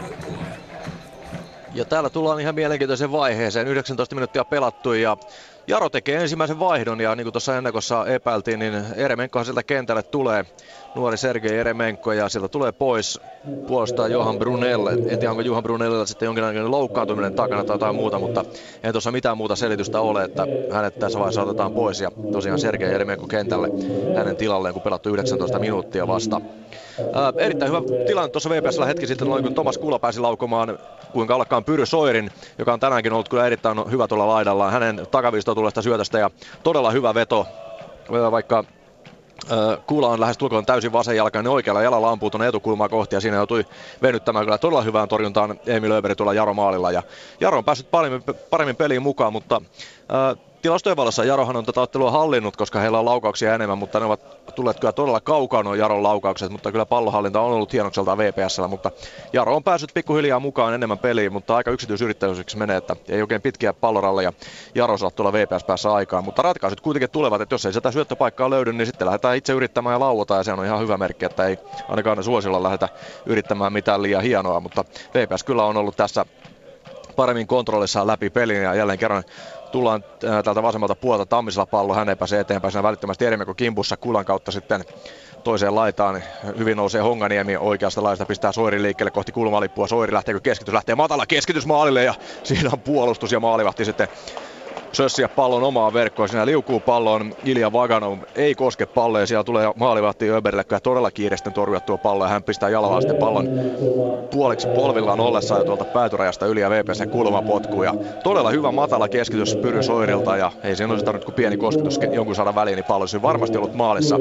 Kulmalipulle mennään, sitä menee antamaan kuula joten nähtävissä on vasemman jalan sisäänpäin kääntävä Kula on erittäin hyvä näissä kulmapotkuissa. Ne on erittäin hyviä puskupalloja, mitä Kula tuonne pistää. Ja aika taku varmasti tulee jälleen se tolpalle. Siinä on Siipuri, joka pistää taaksepäin, mutta siellä on Jaro puolustus ja pallo on edelleen pelattavissa, mutta Jaro sen lopulta sitten siivoaa. No Kulalle pallo tulee tuonne Rangisoen kulman tuntumaan ja hyvin suojaa palloa ja rikotaanko häntä? No ei rikota. Kula tulee sitä kahden miehen välistä, pistää jälleen matalaa palloa, mutta jälleen selvittää Jaro siellä vi- viitotaan jo käsivirhettä, mutta sitä ei koskaan vihelletä. Pallo osuu esiin jalkaan ja tuo pal- ei ole missään nimessä tahallinen käsivirhe, joten peli saa jatkua ja sitten rikotaan Jaro pelaaja keskellä aika rajusti ja sieltä tulee sitten ottelun ensimmäinen varoitus. Se tulee Honkaniemelle VPS puolustajalle ja näin Jaro pääsee tuossa keskellä sitten palloon ja näin on myöskin tuomarin taskulla käyty ensimmäisen kerran ja varoitus Teemu Honkaniemelle VPS puolustajalle. Täällä pelattu täyteen 22 minuuttia paikallisderbyssä VPS Jaro lukemat 0-0 ja jatkamme sitten Helsinkiin HJK Inter. 21 minuuttia hetken kuluttua täällä täynnä ja Inter hallitsee peliä, on hallinnut viimeiset minuutit, se on vyörynyt tuolta vasemmalta puolelta. Henri Lehtonen jaellut upeita keskityksiä niin kulmapotkusta kuin itse pelitilanteissakin äsken hetki sitten Filip Nokula loistava paikka aivan tuosta hoiko vahti Daniel Örlundin edestä muutamasta metristä pääsi ehkä rinnalla kokeilemaan keskityksen. Päällä se oli. Päälläkö se oli? Oli, oli. Mä ihan väärin. Joka tapauksessa suoraan päin Örlundia se Joo. suuntasi ja Örlundilta kyllä hyvä refleksi torjuta, mutta paikka. Antti Pohja, täällä aika hyviä huomioita tästä Interin hyökkäyspelistä. Niin, siis kyllä nyt, niin kuin äsken jo aikaisemmin puhuttiin, niin nyt Inter on pystynyt hyökkäämään hiukan hitaammin. O- ovat pystyneet pelaamaan se 1-2 syöttöä sivuttaa ja välillä jopa taaksepäin, jotta pelaaja pääsee oikeille paikoille matalan puolustamisen jälkeen. Ja, ja sen jälkeen Lehtosen, niin kuin sanoit, hyviä keskityksiä ja Ojalan pari hyvää kulmaa Ja tuo ono, äh, Njokon äskeinen paikka, niin se oli ehdottomasti semmoinen paikka, että siitä täytyy maali tehdä eikä, eikä mitään selityksiä. Pääst puskee noin seitsemästä metristä keskeltä maalia, niin vaikka oli hyvä torjunta, niin siitä pitää laittaa pallo maaliin. Tollasia ei liikaa tuu pelissä. Kyllä se suuntautui kyllä täysin päin Örnunen. Jälleen tulee keskitys tuolta vasemmalta puolelta. Tällä kertaa hoiko pelaajat purkavat tilanteen. Tanaka pelaa hyvin yhteen Savicin kanssa. Nyt olisi vastaiskun paikka. Hoiko pääsee vähän niin kolmella kahta vastaan tässä. Ja siinä repii sitten Kanakudis. Savicin nurin repii paidasta härskisti ja siitä Ihan sitten fiksu virhe tavallaan. Et, et kortti si- sitten kuitenkin tuli. Joo, mutta kortti, kortti tuli, mutta et, et siinä olisi ollut tota, noin aikamoinen vastahyökkäys, vastahyökkäys tulossa. Että Kanakoudis otti taktisen virheen. Koripallosta tutu. Ja jos virhe voi olla fiksu, niin tuossa se sitä oli, koska Kyllä, kyllä. aika vauhdilla oli siinä vikkeläkin tuonne japanilainen Tanaka ja Savage lähdössä ja Havenar vielä vasemmalla puolella oli kyttäämässä. Ja näin ollen hoikolle vapaa potku 22 minuuttia tällä siis täynnä. Ja ihan mukavasti on siis Interkin näitä tilanteita pystynyt täällä luomaan. Joo, ja sen verran ehkä vielä, että Mika Ojala on ollut aika pois, pois pelistä toistaiseksi. Katsotaan. Katsotaan Savage, kun hän haastaa kaksikin pelaajaa. Taas sitten Tanakalle, Tanaka vetää, mutta vetää hiuksen hienosti ohi maalin. Osuuko se vielä Inter-pelaajan? Ei osu. Ja tuosta tulee maalipotku. Joo, niin- Savage siitä hyvä haasto. Joo, Niin. Ojalasta vielä sen verran, että tosiaan alku meni liik- liikaa suoralla pallolla, puskettiin liikaa eteenpäin ja, ja sen jälkeen kun Inter on hiukan hidastanut pelaamista, niin myös Ojala on löytynyt. Hän tykkää tulla välillä oikealta laidaltaan sisään, jopa vasemmalle laidalle ja mu- peliin mukaan, mutta että se vaatii sen, että hyökkäykset on pikkusen hitaampia, jotta pelaajat pääsevät riittävän lähelle toisiaan. Moreen, häntä vedetään sukille. Filip Njoku tuossa rikkojena hoikoille vapaa potku omalta puoliskoltaan. 23 minuuttia täynnä, ei vielä maaleja Töölössä. Hoiko 0, Inter 0. KTP Helsingin IFK. Kotkassa 23 minuuttia pelattu ja muutama minuutti sitten oli erinomainen paikka siinä KTPllä. Pallo pyöri boksissa ja sitä siirrettiin aina vaan seuraavalle pelaajalle, seuraavalle pelaajalle. Kukaan ei laukonut ja lopulta sitten Hänninen pääsi siihen väliin ja sai purettua pallon pois. Mutta kyllä tuo on edelleenkin huomioitavaa tuo KTPn prässi.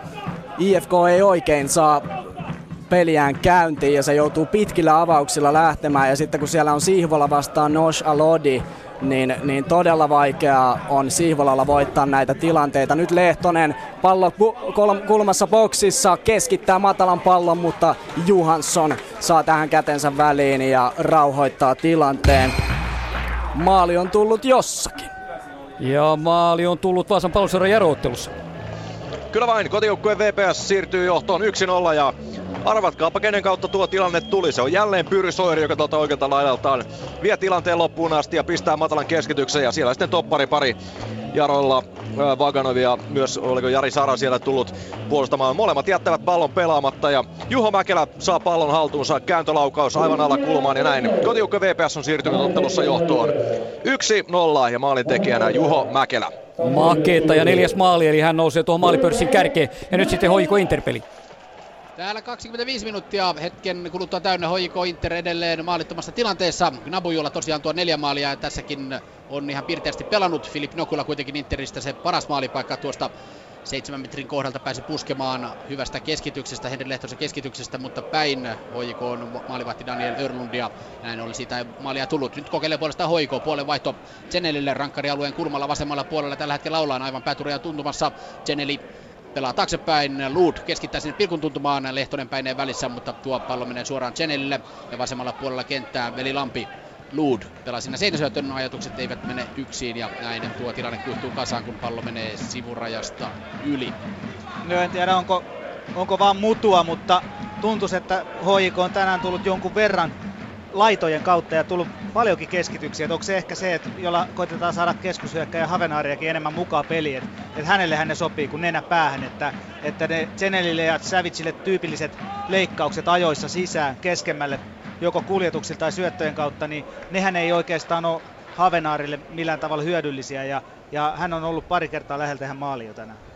Ja se varmaan ollut just se syy, missä aikaisemmat kotiottelut ne on näyttänyt niin tuskaisilta, kun Kyllä. Havenaari on kokonaan ilman palloja. Kyllä. Ja se on tavallaan pysähtynyt se peli aina siinä viimeisellä se, sektorilla. se on ihan totta, se on ihan totta. Mutta tänään, tänään näyttäisi, että keskityksiä on jo tähän ensimmäiseen 25 minuuttiin tullut aika paljon. Ja jos vertaa olin katsomassa tuo Hoiko VPS-ottelu, niin tätä kyllä iloa katsoa. VPS oli vain pudonnut tuonne omalle alueelle, varsinkin ekalle puolelle ei edes yrittänyt hyökätä. Sinänsä hyvä nähdä Interin aktiivista pelaamista myös hyökkäyssuuntaan ja, ja tilanteitakin on nähty. Kyllä ja Interistä kyllä näkee sen, että pisteitä on tullut. Että heillä, heillä on hyvä itseluottamus jopa näin vieraissa HJKta vastaan. Että totta kai ymmärtävät realiteetit ja he joutuvat ottaa enemmän vastaan eikä voi koko ajan ö, viedä peliä tai ö, prässätä ylhäältä, mutta, mutta et heillä on ollut omat hetkensä ja he on tehnyt asioita hyvin sekä puolustuspäässä että, että sitten rakentanut muutaman hienon hyökkäyksen. Oskari Kvikistä puhuttiin ennen pelin alkuun nuori mies, niin varmasti, varmasti niin kuin sanoin, niin kaikkensa tekee, mutta on ollut aika vaikeaa, että syötöt vähän karkailee ja hänellä on iso vastuu tuossa keskeisellä paikalla heidän keskikentällä ja ja häntä on nyt ehkä vähän viety, mutta toistaiseksi ei tulosta ollut näkynyt. Ainoastaan muutama ylivoimas hyökkäys hänen kohdalta on lähtenyt. Seurataan mielenkiintoilla, kuinka Quick tässä kovassa paikassa selviää. Chenili antaa luudille ja tästä HIK lähtee rakentelemaan hyökkäystä Mureen Sorsalle. Sorsa oikealla puolella tällä hetkellä, mutta HIK kierrättää palloa aina tuonne alakertaan asti, joten mennään Kotkaan päin. 28 minuuttia, HIK Inter 0-0. KTP Helsingin IFK.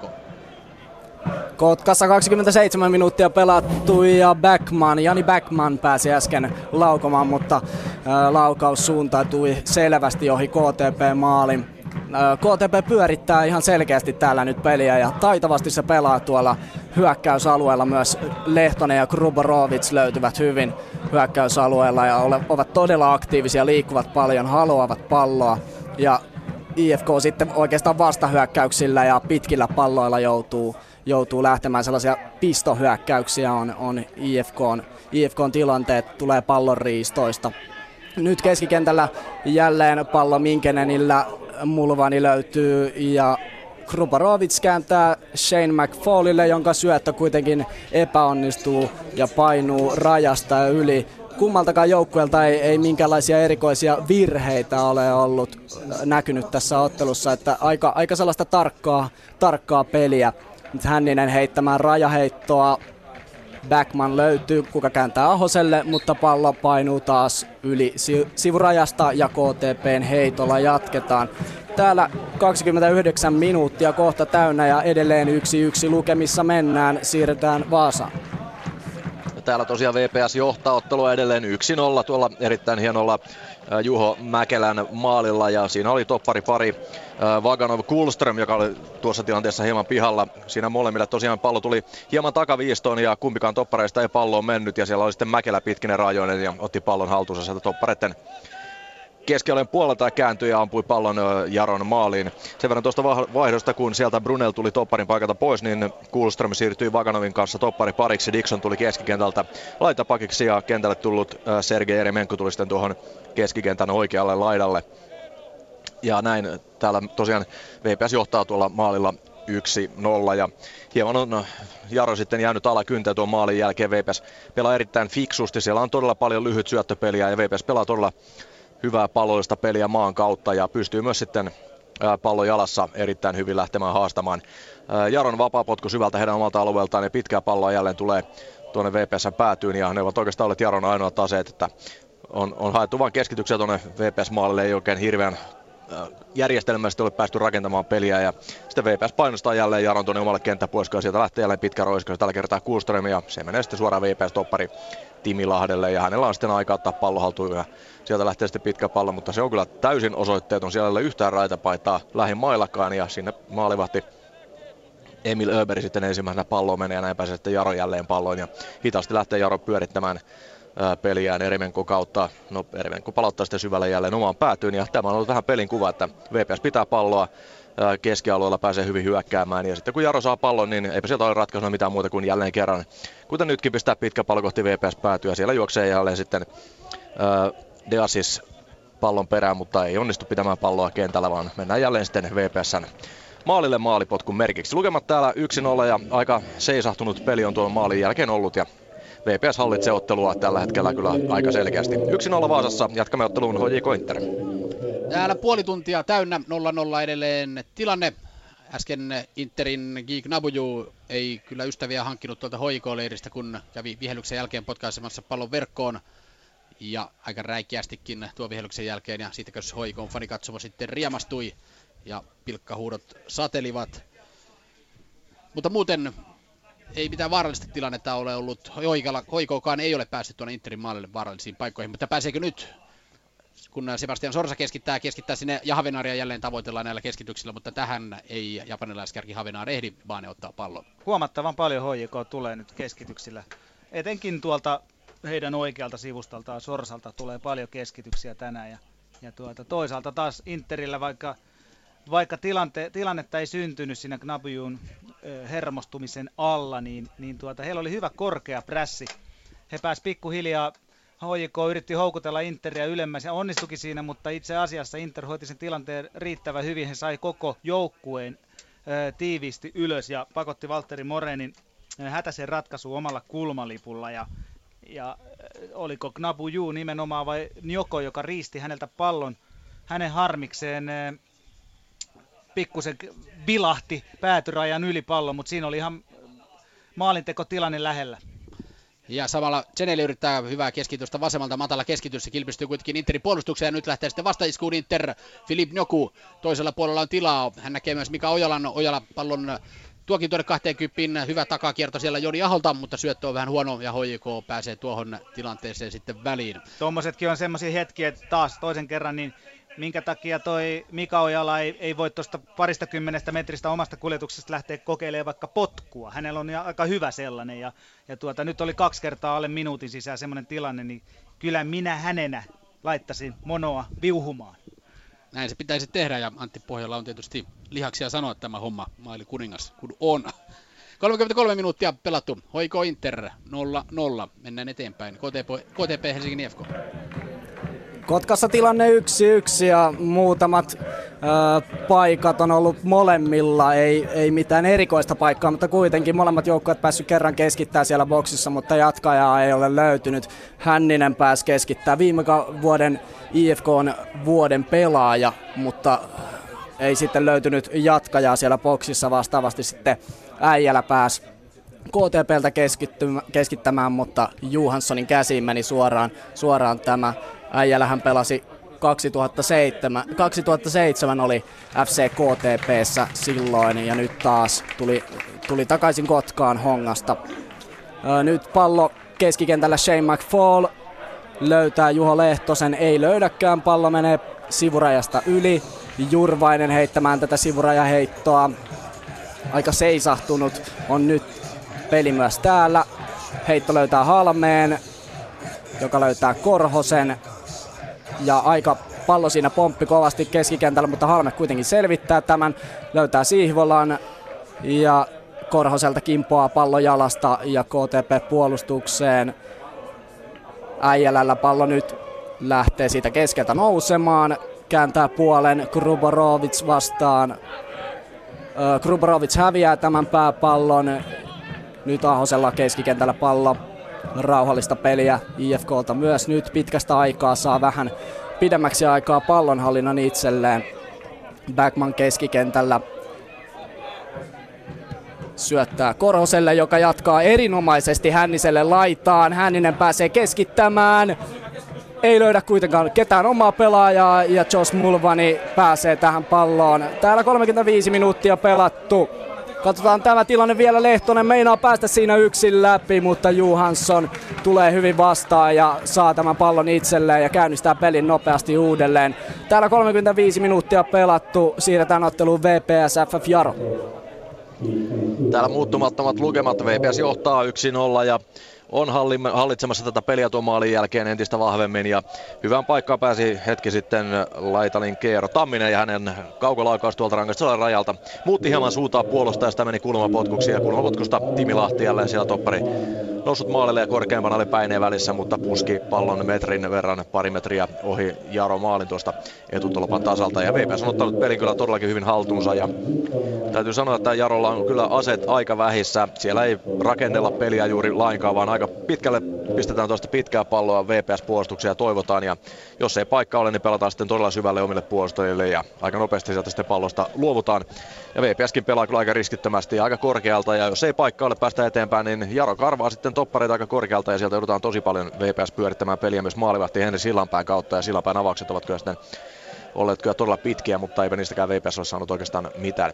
Jaron keskialueen vapaapotkulla mennään jälleen. Sieltä tavoitellaan pitkällä pallolla Jani Virtasta, mutta VPS puolustukset tuo ja sitten lähtee Hukaniemen pitkä pallo. Juho Mäkelä siellä kahden topparin välissä, mutta on paitsi jo tilanteessa tässä ja erittäin hyvin siinä on, on pitkin, pitkin peliä Juho Mäkelä varjostanut. Matias Kulström ja Jaro Toppari on lähestulkoon selässä kiinni aina kun VPSllä pallo on ja Juho Mäkelä tuolla yläkerrassa liikkuu, mutta ei kannata unohtaa, sillä on Jordan Seabrook sitten toisena kärkinä ja Seabrook on tänään kyllä ollut vähän pimennossa mutta katsotaan kyllähän on sellainen kaveri, että häntä ei välttämättä puolen tunti näy, mutta sitten yhtäkkiä kaveri tekee läpijuoksuja ja pistää sitä maaliin. Keskellä jälleen sitten Jaro pyörittää ja tämäkin katkeaa sitten Denis Abdullahin katkoon. Ja nyt on Seabrook pallossa, pääseekö sinne pelaajastaan ohi pääsee ja hänet sitten napataan kädestä kiinni ja sitten tulee toinen varoitus Jaro pelaajalle tuolla aikaisemmin sai. Walter Moore sai varoituksen ja tällä kertaa sitten varoitus menee Katsotaan nyt, kun kaveri ehkä tuolta kääntyy ympäri. Taitaa olla puolustaja nimenomaan.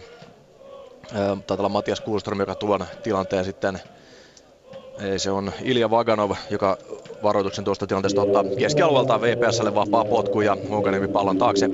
Kirkkaanpunaiset kengät siellä odottavat potkulupaa. Ja VPS ei hirveän montaa miestä laita sinne ö, hyökkäyspäähän. Siellä on vain neljä raitapaitaa rangaistusalueen rajalla, mutta seitsemän Jaron punapaitaa sinne aika korkeana pallo lähtee. Se tulee pelaajan yli, mutta hyvin korkealle nousee tilanteessa. Jamar Dixon puskee pallon keskialueen. Pallo jää jälleen kuitenkin VPSlle.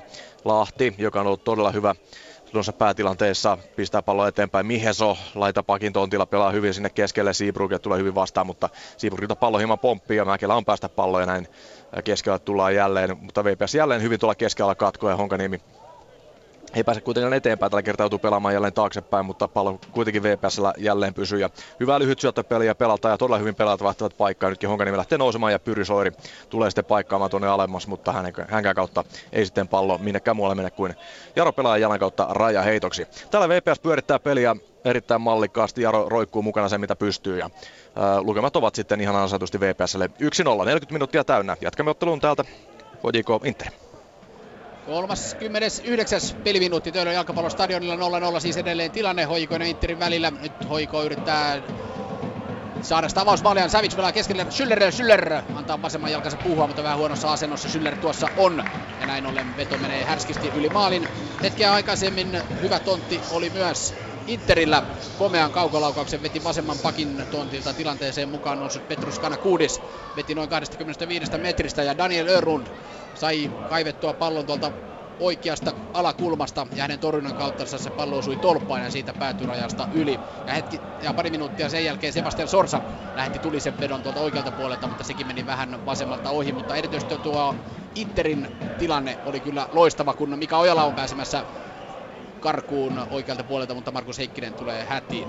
Niin, kyllä me ollaan ehkä saatu se, mitä vähän toivottiin ennen peliä, että paljon tilanteita molemmissa päissä on niitä. Ja Örlud on ottanut erinomaisia kaksi torjuntaa, pelastanut kaksi, kaksi maalia kyllä omilla torjunnoillaan. Ja jos Ojala jätti laukomatta, niin Kanakoudis kyllä, kyllä he laittoi erittäin hienon laukauksen tuolta omalta paikaltaan tai ylös nousseena. Mutta HJK-pelissä ehkä, vaikka se ihan, ihan kohtalaisen hyvin pyöriikin, niin, niin pallon liikuttelu on aavistuksen hidasta ja Inter rettii sitten aina ryhmittyä eteen ja sen takia vaarallisemmat tilanteet on ollut vähemmässä. Nyt on Lud pallokas keskikentällä ja vasemmalla on nousemassa Veli Lampin mukaan tilanteeseen. Hänelle pallo myös pelataan. Lud lähtee tekemään pystyjuoksua vasemmalle. Hänelle hän saakin pallon takaisin Veli Lammilta. Lampi lähtee ärhäkkästi myös mukaan. Lud tulee pääturajalle. Vasemmalla keskitys lähtee takatolpalle. Hän hakee siinä Avenaare, joka sinne on noussut, mutta lopulta Baane saa näppinsä väliin ja nostaa pallon yläriman yli kulma potkuksi. Tämmöinen leija keskitys Joo, meinas tippua takakulmaa vahingossa. Putoava lehti ja Baane oli vähän vaikeuksissakin tuon keskityspallon kanssa. Oikolla kuitenkin kulmapotku oikealta puolelta ja Rasmus Schüller astelee tuota kulmaa antamaan. Ja Schüller Lud muodostavat kyllä kova nimekkään ja todella kovan keskikentän, mutta ollaanko ihan parhaita Schüller ja Luudia vielä nähty tänään? No ei mun mielestä olla, koska, koska jos ajatellaan, että Oskari Kvik ja Onovo ovat niin kuin periaatteessa kahdesta periaatteessa heitä kolmea vastaan, kun Tanaka tulee välillä heitä auttamaan, niin siihen nähden he ovat saaneet mun mielestä aika harvoin semmoista ylivoimaa rakennettua siihen, että josta, josta tuottaa he olisi päästy, päässyt hyödyntämään tuota keskustaa. Et tilanteet on tullut lähinnä Sorsa keskitykseen. Äsken äh, Schüllerin kulmapotkun pääsi puskemaan Havenaar, mutta hän äh, puski pallon oikealta puolelta ohi Interin maaliin, joten täällä avausmaali antaa odottaa itseään 41 minuuttia täynnä. Hoiko Inter 0-0.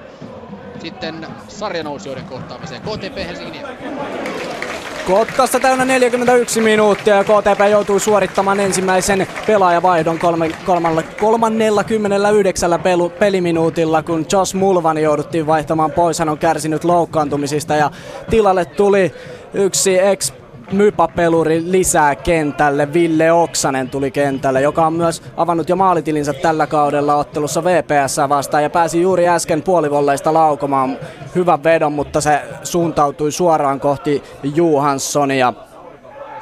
Öö, Heimonen koitti hetki sitten murtautua läpi IFK-puolustuksen, mutta IFK-puolustus oli tässä, tässä tilanteessa valppaampi ja pääsi purkamaan tilanteen.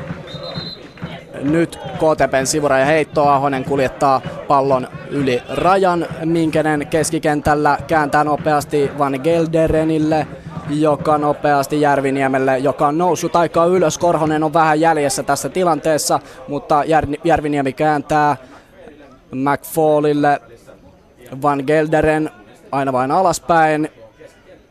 Ja pallo ei menekään sivurajasta yli, mutta Gelderen rikkoo Pekka Sihvolaa. Pekka Sihvola on muuten sanonut, että hänen tavoitteensa on tällä kaudella tehdä maali Jere Pyhärannan ex viime kauden pelitoverin sylkemästä, etensä sylkemästä pallosta. Se on aika mielenkiintoinen juttu. Nähdäänkö sellainen sitten tänään? Nyt vapaa potku sieltä siis Halme antoi sen. Puolustuksessa pallo nyt IFKlla. Ei löydy omia pelaajia, mutta nyt Pekka Sihvola löytyy, joka palauttaa takaisin Halmeelle. Rauhallisesti täällä mennään. Ehkä IFK on vähän saanut tuota pallon hallintaa tosiaan itselleen. Sieltä lähti puolenvaihto Halmeelta, mutta Järviniemi selvittää tämän ja pallo menee sivurajasta yli 43 minuuttia pelattu Kotkassa lukemissa 1-1 mennään. Mennään Vaasaan.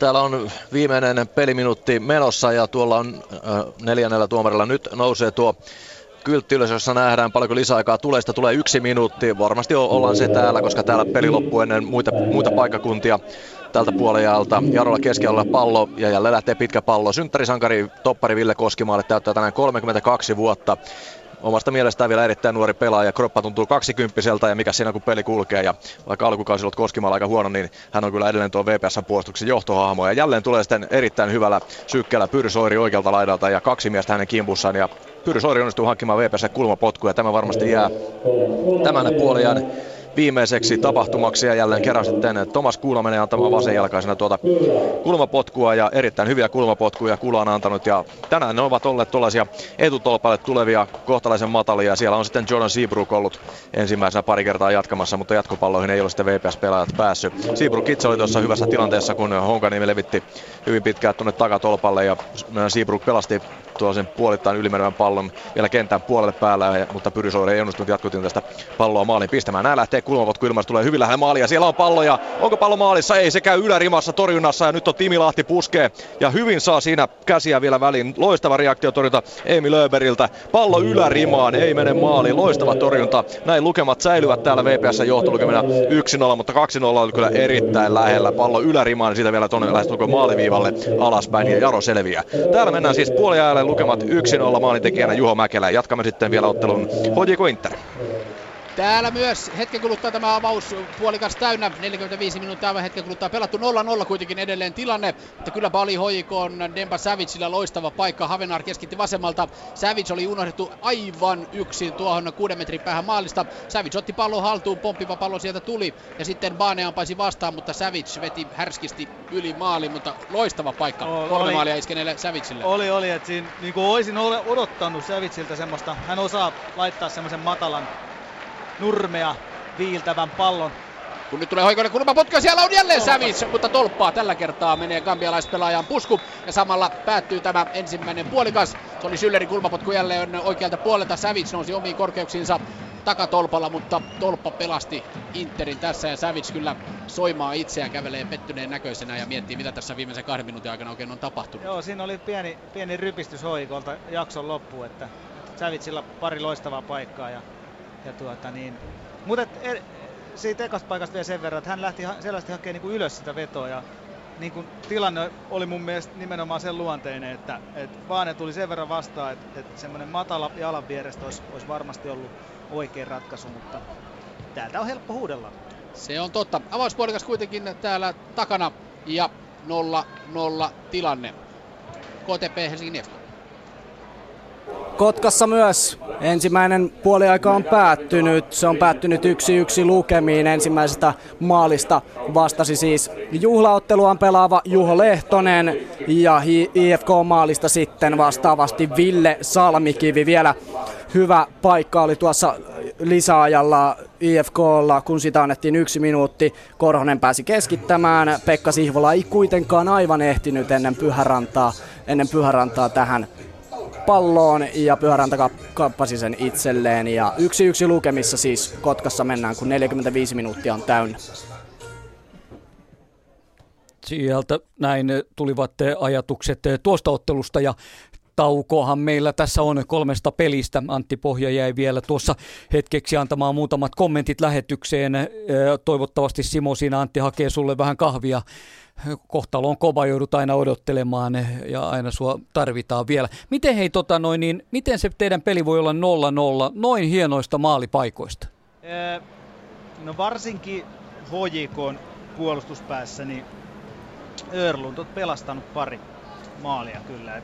Inter on ollut ehkä pelillisesti alakynnessä, mutta, mutta luonut vaarallisia tilanteita useammankin. Ja, ja tuota, sinänsä mun mielestä erittäin hyvä esitys heiltä, vaikka maali ei ole vielä tullutkaan. Ja HJK taas sitten on mun mielestä jopa vähän hukannut, vaan ei ole niinkään torjunut heidän, heidän maalipaikkojaan, mutta Savitsillä pari, pari epäonnistunutta viimeistelyyritystä. Havenaari heti ensimmäisellä minuutilla. Havenaari on ollut muuten tänään mun mielestä aika, aika hyvä, että hän voittaa paljon noita hänelle lähetettyä, lähetettyjä korkeita palloja pystyy jatkaa niin todella hyvällä prosentilla omille.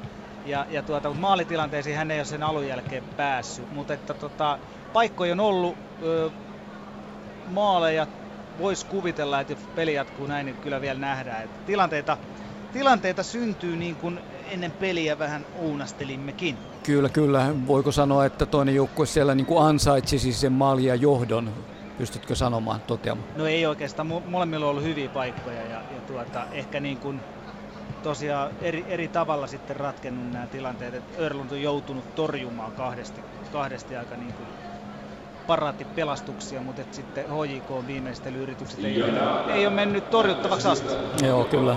Näen tuota samaa ottelua, mitä te paikan päällä seuraatte. Mikä merkitys tai minkälainen vaikutus tuolla on tuolla se Chavicin kaksi paikkaa siinä lopussa ja varsinkin se eh, viimeistä edellinen, jossa niin kuin ei tarvinnut, olisi tarvinnut mitään muuta kuin panna pallo maaliin, niin mikä, minkälainen vaikutus sillä on joukkueeseen, kun mennään pukuhuoneeseen ja edelleenkin peli on 0-0, että sä et tuosta maalia tehnyt? No en mä usko, että se loppujen lopuksi niin suuri se vaikutus on, että, että he näkee sen, että he pystyy paikkoja luomaan ja Interin puolustuksen murtamaan, etenkin silloin, jos Inter on itse lähtenyt hyökkäämään ja menettänyt palloa, että silloin sitä tilaa syntyy. Että tällaisista tilanteista ne ma- maalipaikatkin osittain syntyi.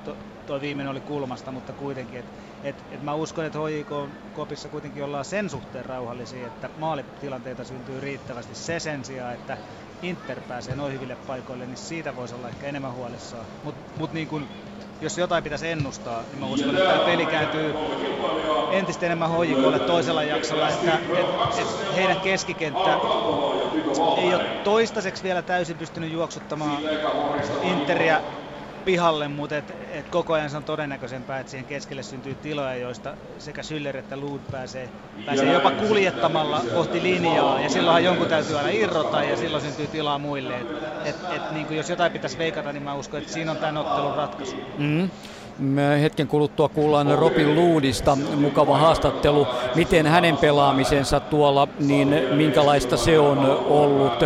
Jollain tavalla näkyykö siinä, että hän on lähdössä? Näkyykö se tuossa pelissä, että hän yrittää, yrittää todella viimeisessä kotiottelussa antaa ihmisille siellä katselijoille oikein kaikkensa? No ei siinä mitään yliyrittämistä mutta hän pelaa ihan hyvää loogista jalkapalloa, että tekee helppoja, järkeviä ratkaisuja, jotka edistää HJK pelaamista. Että, että ottaa pallon haltuun ja syöttää silloin eteenpäin, kun on, on mahdollisuus ja tarve. Ja jos, jos, jos pitää syöttää alaspäin, niin syöttää. Mutta tuossa oli yksi hieno tilanne mun mielestä Luudilta. Pieni, pieni yksityiskohta, joka usein on jalkapallon suola ensimmäisen jaksolla. Hän otti, odotti pallon jalassa vastustajaan iholle, otti vastustajan taklauksen vastaan samalla kun piti palloa.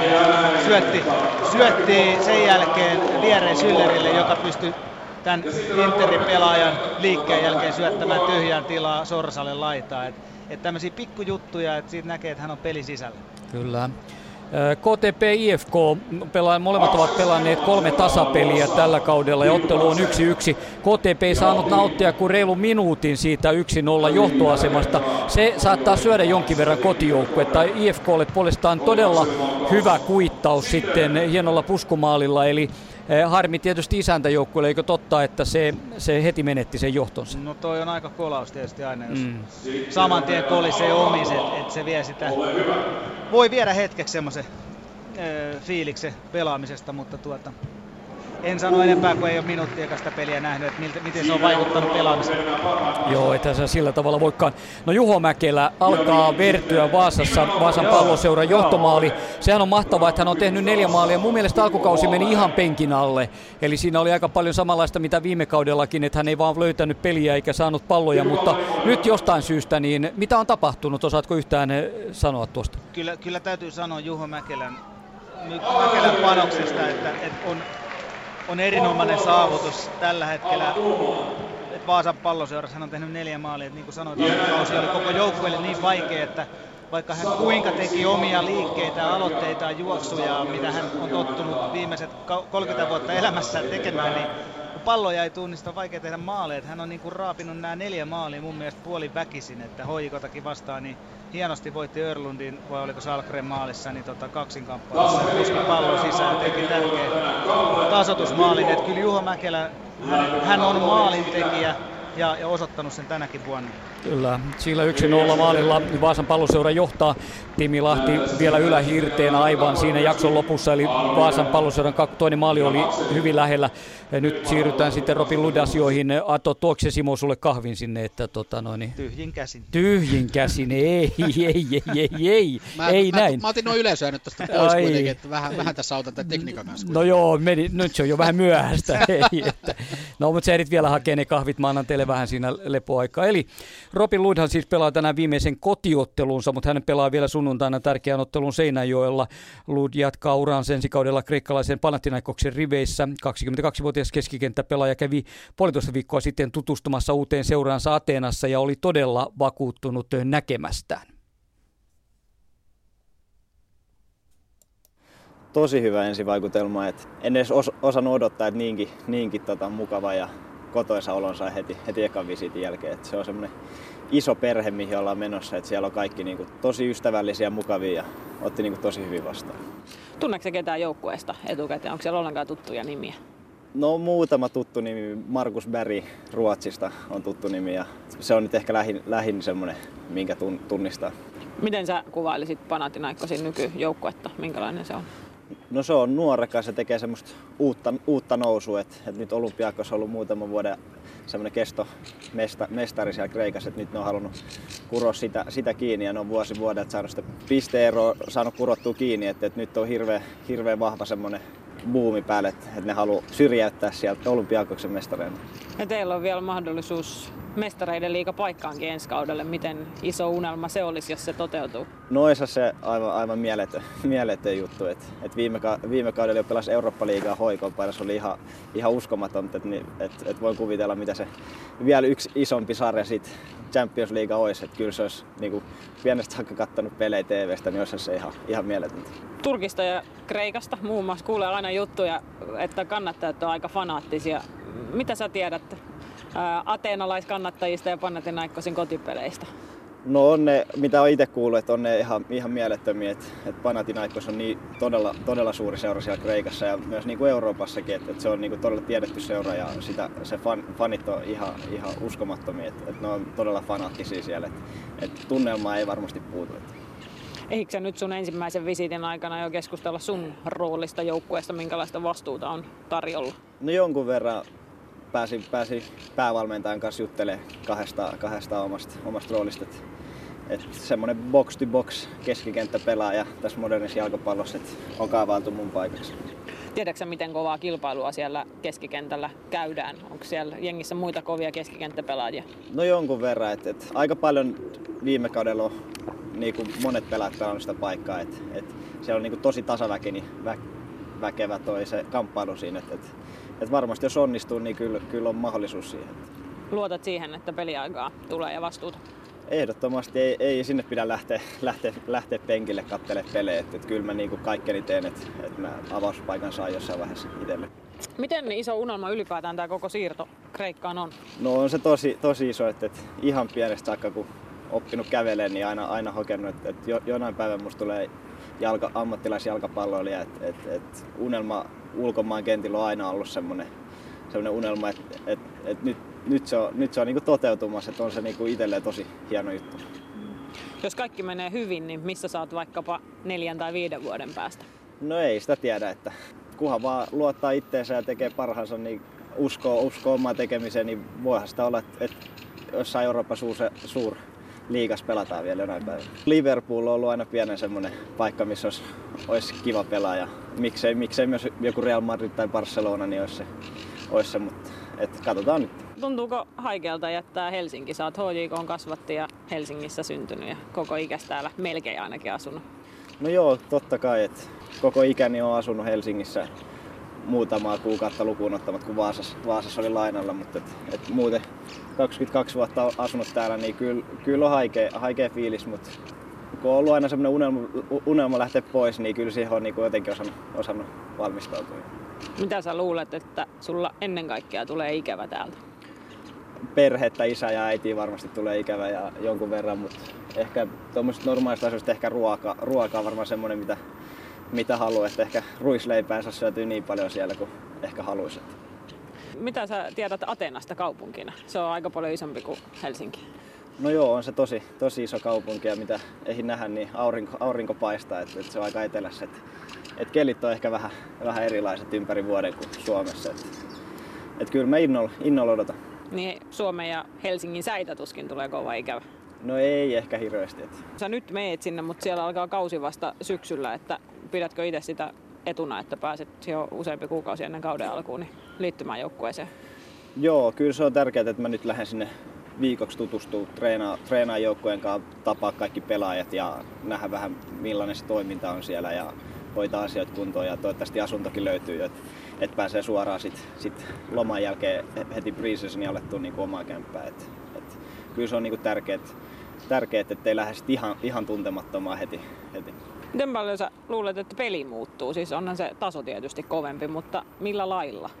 No mitä mä oon ymmärtänyt, että et, et kyllä se tempo varmaan on vähän kovempi, kovempi siellä ja ehkä, ehkä se on vähän taktisempaa peliä kuin Suomessa. Että se, se on ehkä se isoin asia varmaan siellä. Tiedätkö mitään tästä Panathinaikkosin valmentajasta, että minkälaista futista hän tykkää peluttaa? Joo, tiedän, että, että se on semmoinen todella aktiivista, ne haluaa hallita, hallita pelejä ja menetyksen jälkeen ne haluaa pressata saman tien ja pitää temmon todella korkealle. Että, että vastustajat menee puhkisiin varmaan 67 minuutin että ne haluaa pelaa niin kuin todella aktiivista, aktiivista jalkapalloa ja se sopii mulle itse asiassa todella hyvin. Että itsekin on tykännyt semmoisesta. Ja se tietää varmaan aika kovaa kesätreeniä. No varmasti joo, että, että, että mitä mä valmentajan kanssa juttelin, niin se sanoi, sano, että niillä on kyllä ehdottomasti kovakuntosi joukkue siellä. Että, että ne, se on niille tärkeää, että pelaat on hyvässä kunnossa ja ne jaksaa pelastaa aktiivista jalkapalloa koko peli. Jännittääkö joku asia? No totta kai jännittää, että lähtee maasta pois, pois yksin kohti, kohti jotain tuntematonta. Että, että totta kai jännittää, mutta, mutta sitä odottaa ja se jännitys on ehkä semmoinen hyvä asia. Hyvä asia. Että, että toivottavasti kaikki, kaikki menee hyvin ja mä luulen, että kaikki menee kyllä hyvin ja luotto on siihen tosi, tosi kova. Tätä oli mukava kuunnella. Petra Manner sai Robin Ludin hyvin rennoksi tuossa ja näin ajatukset soljuivat tällaisin ajatuksin. Hän on siis lähdössä suureen maailmaan tekemään peliuraa. Ja tänään vielä siis 45 minuuttia jäljellä, jos pelaottelu loppuu ja sitten vielä tuo ensi sunnuntain todellinen trilleri Seinäjoella, kun HJK matkaa sinne ja katsotaan, että kuka ja kumpi joukkueesta on kevään jengi. Kansainvälisessä jalkapallossa tapahtuu parhaillaan outoja asioita. Siihen tulokseen on pakko tulla, sillä 29. päivä Zyrihissä valitaan kansainvälisen jalkapalloliiton puheenjohtaja. Se Platterhan siellä tietysti on valmis jatkamaan, mutta tänään kaksi ehdokasta on vetäytynyt tästä kilvasta ja viimeisenä Portugalin tähtipelaaja, entinen tähtipelaaja Luis Figo, hän on ilmoittanut vain muutama tunti sen jälkeen, kun hollantilainen Michael van Brake vetäytyi tuosta puheenjohtajaehdokkuudesta, että e, Facebookissa on ilmoittanut, että ei ole mitään mieltä lähteä tuohon äänestykseen, koska siitä ei tule normaali äänestys ja siksi hän vetäytyy. Jo tuo, no ovat outoja, outoja juttuja todellakin juuri nyt todettavaksi. Kaksi hyvää ehdokasta pois sieltä. Tuosta aiheesta varmasti tänään vielä eri Ylenkin eri lähetyksissä lisää ja löydätte tuosta varmasti teemoitusta tuolta meidän sivuiltamme. Näin 45 minuuttia hetken kuluttua edessä näitä päivän pelejä. Hojiko Inter paljon paljon nähtävää, vaikka onkin 0-0 peli. KTP menetti reilussa minuutissa johtonsa. Lehtosen maali 10 minuuttia sitten Salmikivi tasoitti reilu minuutti siitä yksi yksi tilanne. Ja Vaasassa Vaasan palloseura Jaro on tuo Pohjanmaan derby. Vaasa haluaa sen ensimmäisen voittonsa ja se on kyllä lähellä. Juho Mäkelän neljäs maali tällä kaudella sillä 1-0 ja siihen sitten vielä tuo hyvä tilanne aivan lopussa Timi Lahdelta ylähirteen pusku, joten lähellä oli, mutta ei maalia. Kuitenkin Mäkelän maalilla Vaasan palloseura johtaa 1-0. Ensimmäisenä käynnistyy meidän peleistämme eh, kolmesta ottelusta tänään eh, Vaasassa Vaasan palloseuran jaronottelu, kun totean vielä tuosta ykkösestä, että Haka ja Tamisaaren IF on tasan tilanteessa yksi yksi. Vaasassa peli käynnistyy, joten Pasi Roimela sinne vaan. Vaasa myllyttää, niinkö?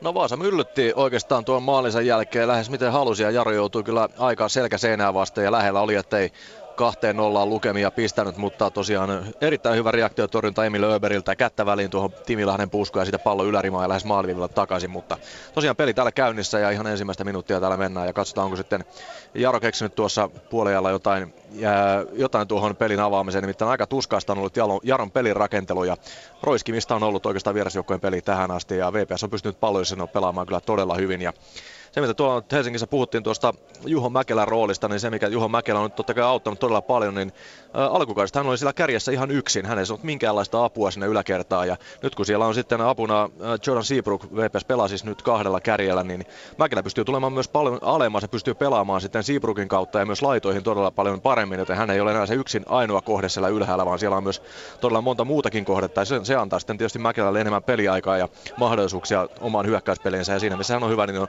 on maalintekoja tänäänkin kyllä erittäin kylmäviileä ratkaisu Mäkelältä ja loistava löyty, löytö Mäkelä VPSlle ollut ja Peli tosiaan täällä käynnissä ja Seabrook tulee ja pelaa sinne kohti kulmalippua. Siinä on menossa Tamminen, mutta hän on paitsiossa niukasti. No itse asiassa ei Tamminen kyllä toivan paitsiossa, mutta siellä on joku muu VPS-pelaaja. Se kuitenkin vihellettiin paitsioksi. Samalla mutta sitten loukkaantuu sinne Jaron pelaaja. Taitaa Walter Moore pitelee siinä vasenta jalkaansa. Kyllä erittäin tuskaisen näköinen ja tuomari menee paikalle. Joten täältä kun tulee huoltohenkilökunta kentälle, niin siirretään niitä eteenpäin. Ilmeisesti ottelussa HJK Inter on myöskin jo täysin päällä vai kuinka? No ei nyt ihan vielä täysin rähinä, mutta kaikki alkaa olla valmista. Pelaajat ovat ryhmittyneet muodostelmaan ja erotuomari katselee siinä, että kaikki on kunnossa. Inter joutuu muuten tekemään puolella vaihdon aivan siinä avauspuolikkaan lopussa. Tuo viimeinen HJK tilanne, niin Interin kapteeni Henri Lehtonen jäi pitkään sinne nurvelle makaamaan ja sitten pääsi vaivoin omin avuin kentältä pois, mutta vaihdon, vaihtoon hän sitten lopulta joutuu ja näin ollen Salomon Dua tulee tuonne Interin vasemmalle laidalle. 0-0 siis täällä avauspuolikkaan jälkeen tilanne. HJK ei vaihtoja puoliajalla tehnyt ja tuosta avausjaksosta vielä sitä, että se oli erittäin viihdyttävää. Molemmilla oli hyviä paikkoja. Tolpat taisi mennä tasan yksi yksi ja Demba Savage hoikolta loistava paikka hänellä ja Filip Njoku sitten Interiltä vastasi heidän vaarallisimmasta tilanteestaan. Interillä pallo tällä hetkellä hoikon kenttäpuoliskolla ollaan. Ja sieltä tulee syöttöjä, Vincent Onopa pääsee siihen väliin ja Inter kierrättää alakerran kautta. Ja alimpana tällä hetkellä Juuso Hämäläinen peruuttelee sinne vielä ja antaa Edson Belitsalle. Belitsa Aholle ja sitten vähän vaikea syöttö ja Quick vaikeuksissa, mutta häntä rikotaan tuossa. Hoikolla oli käynnistämässä vastahyökkäys, mutta Quickia rikottiin ja Interille vapaa potku. Joo, siinä oli pienestä kiinni. Quickia tosiaan rikottiin, mutta et ei kovin paljon ja siinä olisi ollut aikamoinen vastahyökkäyksen paikka HJKlle, mutta et ei sen kummempaa toistaiseksi. Ja maaleja, niitä hoiko totta kai haluaa tehdä. Se on pelannut täällä kotiyleisön edessä jos ei nyt hyvin, niin tehokkaasti ainakin. Kaksi edellistä kotiottelua, se voitti Va- Vaasa palloseron 1-0, voitti IFK Marjahamnin 1-0 ja se on päästänyt vain yhden maalin täällä kotonaan. Se tapahtui tuossa 1-1 kotiavauksessa FC Lahtea vastaan. Muuten se on voittanut neljä ottelua ja yksi tosiaan tasan. Interillä pallo, Ojala näppärästi kääntyy siinä, pelaa vierensä Onovolle, Onove vaihtomies Duahille, Duah lähtee haastamaan siinä ja lähtee keskittää vasemmalla jalalla matalan keskityksen. HJK-pelaajat ovat kuitenkin pallon edessä ja näin palloa tulee aina Kanakuudisille asti. Kanakuudis, joka täräytti komean kaukovedon avauspuolikkaalla. Örlund sai kuitenkin HJK maalivahti tuohon näppinsä väliin. Kanakuudis on muuten pelannut erinomaisen ottelun mun mielestä tähän asti. Et, et on no okei, pari sellaista sijoittumisvirhettä, mistä on tullut HJK hyökkäyksiin. Muuten niin aika pallovarma pelaaja ja tosiaan ylöspäinkin on lähtenyt rohkeasti mukaan. Saa nähdä, mihin Kanakuudis vielä tässä ottelussa pystyy ja pystyykö merkkaamaan Demba Savitsia, kun Savic antaa juuri läpisyöttöyrityksen Tanakalle, mutta Tanaka ei palloon koskaan ehdi. Kaksi minuuttia pelattu toista puolikasta 0-0 täällä edelleen tilanne. Mennään Kotkaan, KTP Helsingin IFK. Myös Kotkassa pelataan kolme minuuttia pelattu toista puoliaikaa ja molemmat joukkueet suorittivat ensimmäiset äh, Kotkalta toinen pelaajavaihto ja IFKlta vastaavasti sitten ensimmäinen Ositasvili, Georgi Ositasvili, georgialainen pelaaja tuli, tuli kentälle KTPltä ja pois Shane McFall. Ositasvilihan tuli 2008 FC Kuusankoskeen yhdessä Maxim Votinovin kanssa ja sitten siirtyi FC KTP 2009, eli ollut todella, todella kauan Kotkassa ja liigaunelma on nyt sitten täyttymässä, kun pääsee pelaamaan liikaa. Ja vastaavasti sitten IFK teki myös vaihon Rahimi kentällä ja Jesse Ahonen pois. Ja Rahimihan on ehdottomasti sarjan taitovimpia pelaajia. Tuli Hongasta IFK on kun nyt erinomaisesta paikasta vapaapotku IFKlle tuolta oikealta. Jurvainen tämän todennäköisesti antaa sisäänpäin kiertävän. Siinä on myös Korhonen pallon vieressä, että katsotaan kumman jalasta tämä lähtee. Jurvaisen jalasta se lähtee, se tulee boksiin, mutta Pyhäranta nyrkkeilee sen pois kauas kauas omalta maaliltaan, jossa Rahimi saa pallon ja käyttää alakertaa Johanssonille, joka laittaa korkean pallon. Tämän voittaa Jordi van Kelderen, Oksanen joka saa pallon jälleen itselleen laidassa. Beckman, Beckman siinä ahdistelee häntä ja Oksanen joutuu laittamaan vain pitkän roiskaisun ylös. Nyt taas pallomaaliva, IFK-maalivahti Johanssonilla, joka laittaa jälleen pitkän pallon. Beckman voittaa tämän, Rahimi pääsee laidasta yksi ykkönen. Hyvä syöttö, Korhonen jättää, mutta siinä ei löydy jatkajaa ja Heimonen pelaa ala, alakertaan Pyhärannalle, joka laittaa pitkän pallon nyt oikealla laidassa Oksasella pallo. Rauhoittaa pelin, ei ole mihinkään kiire. Beckman prässää nyt Järviniemellä pallo, joka harhauttaa siinä ryntäävän Rahimin ja alakertaan taas Pyhärannalle, joka laittaa pitkän pallon. Täällä me 50 minuuttia pelattu, yksi yksi lukemissa edelleen. Mennään seuraavaksi Vaasa. Täällä on ottelu 1-0 VPSlle, mutta Jaro on ottanut kyllä hyvän otteen tässä heti toisen puolen alussa. On tuonut hyvin hyökkäyksiä VPS-maalia kohti, mutta aina siellä se niin sanottu viimeinen syöttö epäonnistuu ja totta kai se epäonnistuu, koska se on viimeinen syöttö. Hyvin on maalle tullut etenkin tuolta oikeasta laidasta korja vasemmasta Mooria ollut erittäin hyvää liikkeessä tuolla laidalla. Samoin myös Dixon on päässyt pari kertaa tuomaan palloa rohkeasti erittäin hyvin. Siellä yhdessä tilanteessa oli päästä jopa kulmalipun tasolta keskittämään, mutta loistavasti siinä tilanteessa sitten pelasti Clifton Miheso VPS laitapakki syöksymään tuon tilanteen. Ja siinä odotteli Eremenko tuolla vaihtopenkillä jo ö, vapaa potkua hyvästä paikasta, mutta sitä ei koskaan vihelletty, koska pallo on ensimmäisenä siinä Miheso liukui ja näin täällä sitten Lukemat ovat kyllä edelleen VPS 1 mutta Jaro on tullut kyllä erittäin innostuneella ilmeellä ja hyvällä liikkeellä tähän toiselle puoliajalle. Raiheittoa keskialueelta VPSlle, se tulee Seabrookille, Mäkelä lähtee laitapetkin ylös, mutta hänelle ei koskaan palloa pelattua, sillä on heti kaksi pelaajaa kimpussa Seabrookin ympärillä ja näin sitten Jaro joutuu pelaamaan pallon alaspäin maalivahti Emil Öberille, jonka haamupelastus tuossa aivan viimeisellä sekunnilla toisella ensimmäisellä puolella piti lukemat yhdessä nollassa. Siinä hän pääsi Timi Lahti puskemaan kulmapotkusta ja puski kohti maalia ja Öberin käden kautta pallo ylärimaan ja siitä sitten väljemmille vesille. Ja näin tulee sitten Jaro jälleen keskellä pitkällä pallolla laitaan. Sieltä tavoitellaan Moorea. Moore ei kuitenkaan pallon pääse ja näin pallo rajasta yli. Tilanne on myöskin sitten samalla paitsi, jo siitä tulee VPSlle vapaa potku. Pelattuna kahdeksan minuuttia täyteen toista jaksoa. VPS johtaa ottelua 1-0 Jaro on tullut erittäin hyvin tähän toiselle puoliajalle. Jatketaan ottelu HJK Inter. 51 minuuttia täällä täynnä, ei vielä maaleja olla nähty täällä sarja kakkosen ja sarja nelosen kohtaamisessa. Hoiko siis sarja kakkosena, nyt tulee oikean kautta Deba Savage.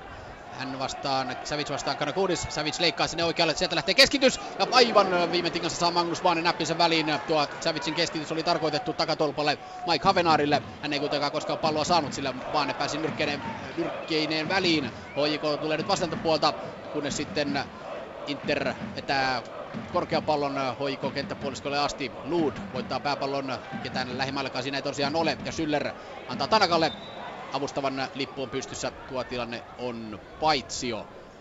Mitäs huomioita Antti Pohja täällä siis asiantuntijana tähän toisen puolikkaan alkuun? No huomioita osittain kertaan itseäni toiselta ja ensimmäiseltä jaksolta, mutta tuota, Havenaaria mun mielestä haetaan selvästi enemmän kuin mitä on aikaisemmin nähty. Ja hän hakeutuu mielellään molempien toppareiden taakse takatolpalle ja pyytää sinne paljon keskityspalloja. Nytkin oli lähellä itse asiassa, Baane pelasti sen tilanteen hyvin. Hän oli oikeassa paikassa ja Sävit näki hänet kyllä ja se on selvästi terotettu että sinne palloja pitää toimittaa. Sitten taas toisaalta Inter mun mielestä aloittanut pirteästi toisen jakson, pystynyt pystynyt pitämään palloa riittävän, riittävän paljon, mutta osittain sitten hyvätkin tilanteet on kuivunut kasaan ää, hätäilyn vuoksi.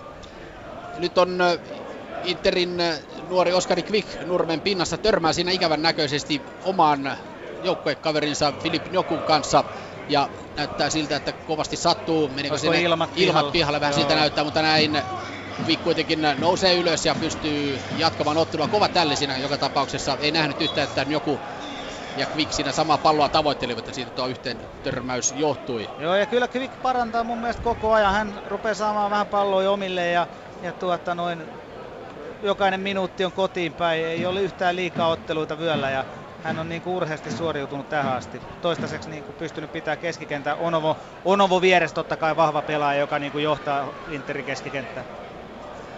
Schüller jälleen tavoittelee Tanakaa. Tanaka muuten, joka äsken pääsi vetämään aika hyvin tuossa pari minuuttia sitten kääntyi rivakasti tuossa 16 sisässä, veti vasemmalla jalallaan terävän laukauksen, mutta se meni ohi Interin maalin. Ja Interillä siis Quick tänään tuossa keskeltä keskellä. Interillä paljon loukkaantumisia.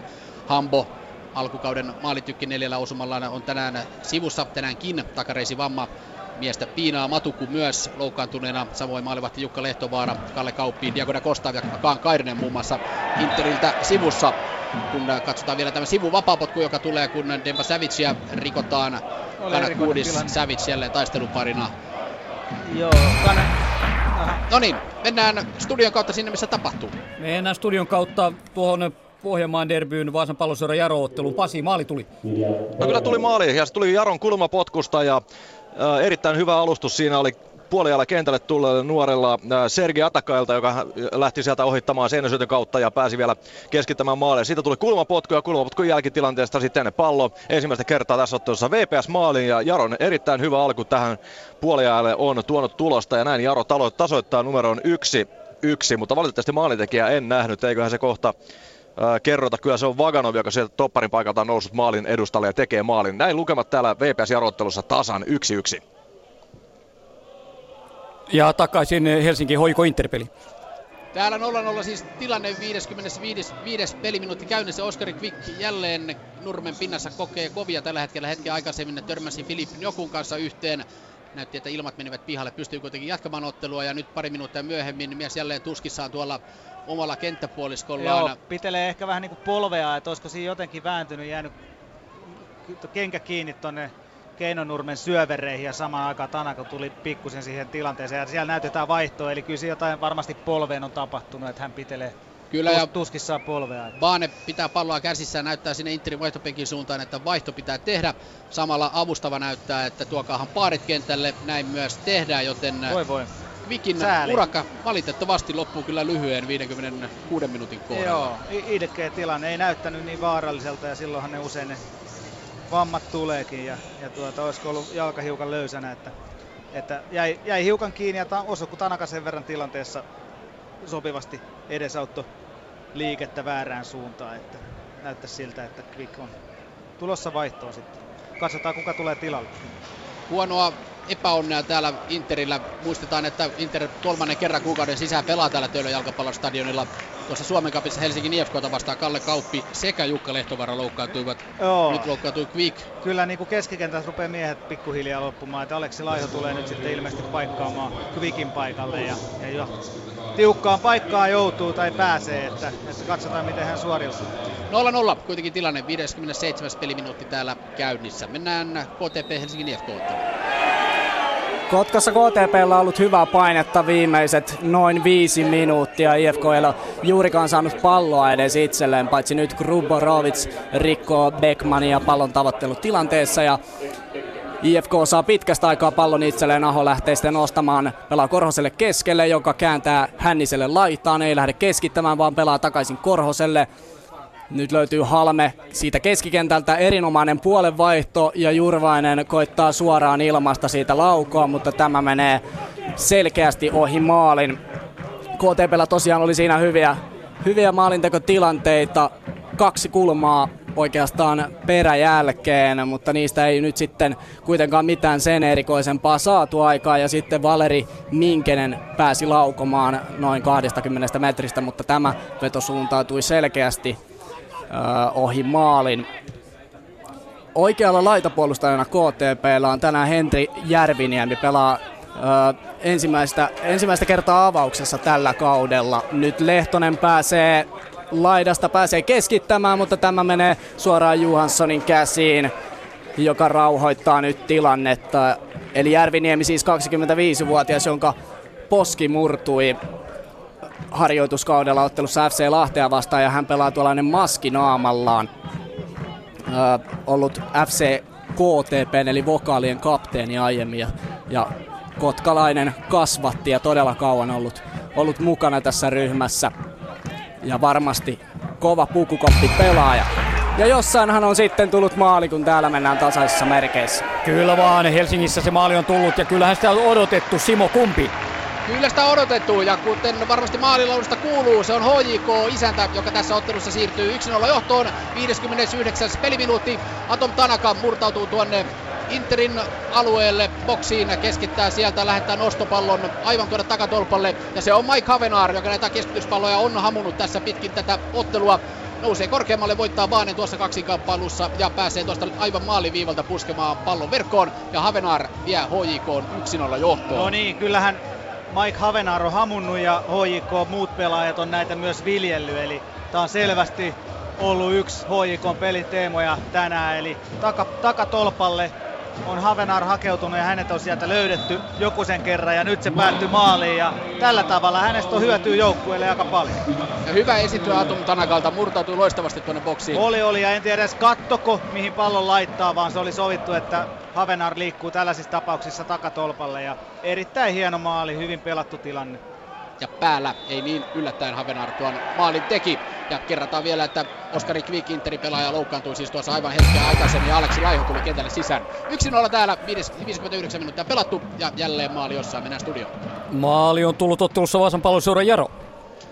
Ja kukapa muukaan maalin tekee kuin superjuniori Sergei Atakai. Tuli puolialla kentälle, alusti ensimmäisen maalin tuolla hankkimalla kulmapotku ja toinen maali on todella upea. Sieltä nousee laitapakiksi siirtynyt Moore vasemmalta laidalta. Pistää todella pitkän keskityksen ja lähes nolla kulmasta Volloista tempaisee Sergei Atakai pallon Henri Sillanpään syöksyn alta ja näin lukemat ovat täällä 1-2.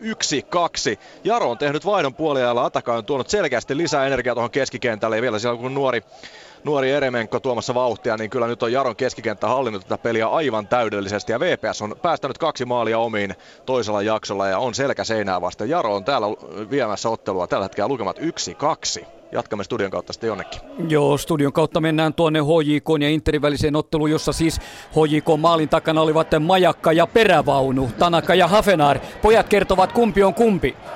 No niin, siitä, siitä voi sitten päätellä pitkä majakka Havenaar, perävaunu Tanaka tietysti siinä alustajana, tulkki Havenaar ja sitten englannin kieltä taitamaton Tanaka sen alusti. Nyt on hoiko vaikeuksissa omalla alueella. Pallo tulee Örnundille. Hän yrittää purkupalloa, mutta se osuu Interin hyökkäjistä.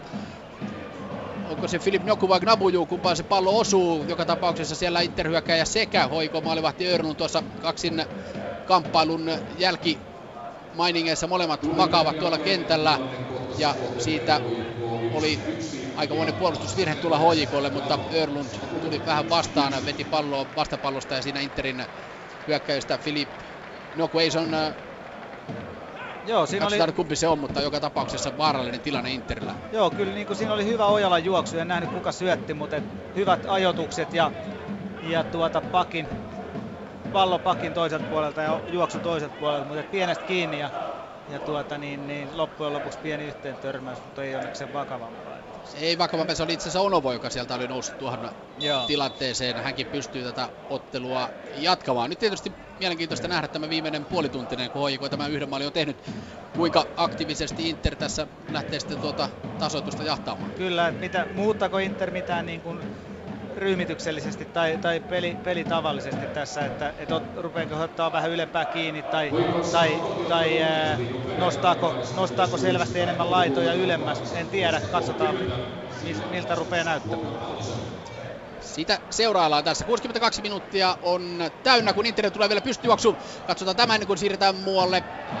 Gnabuju siellä on juoksukilpailussa yhdessä Morenin kanssa.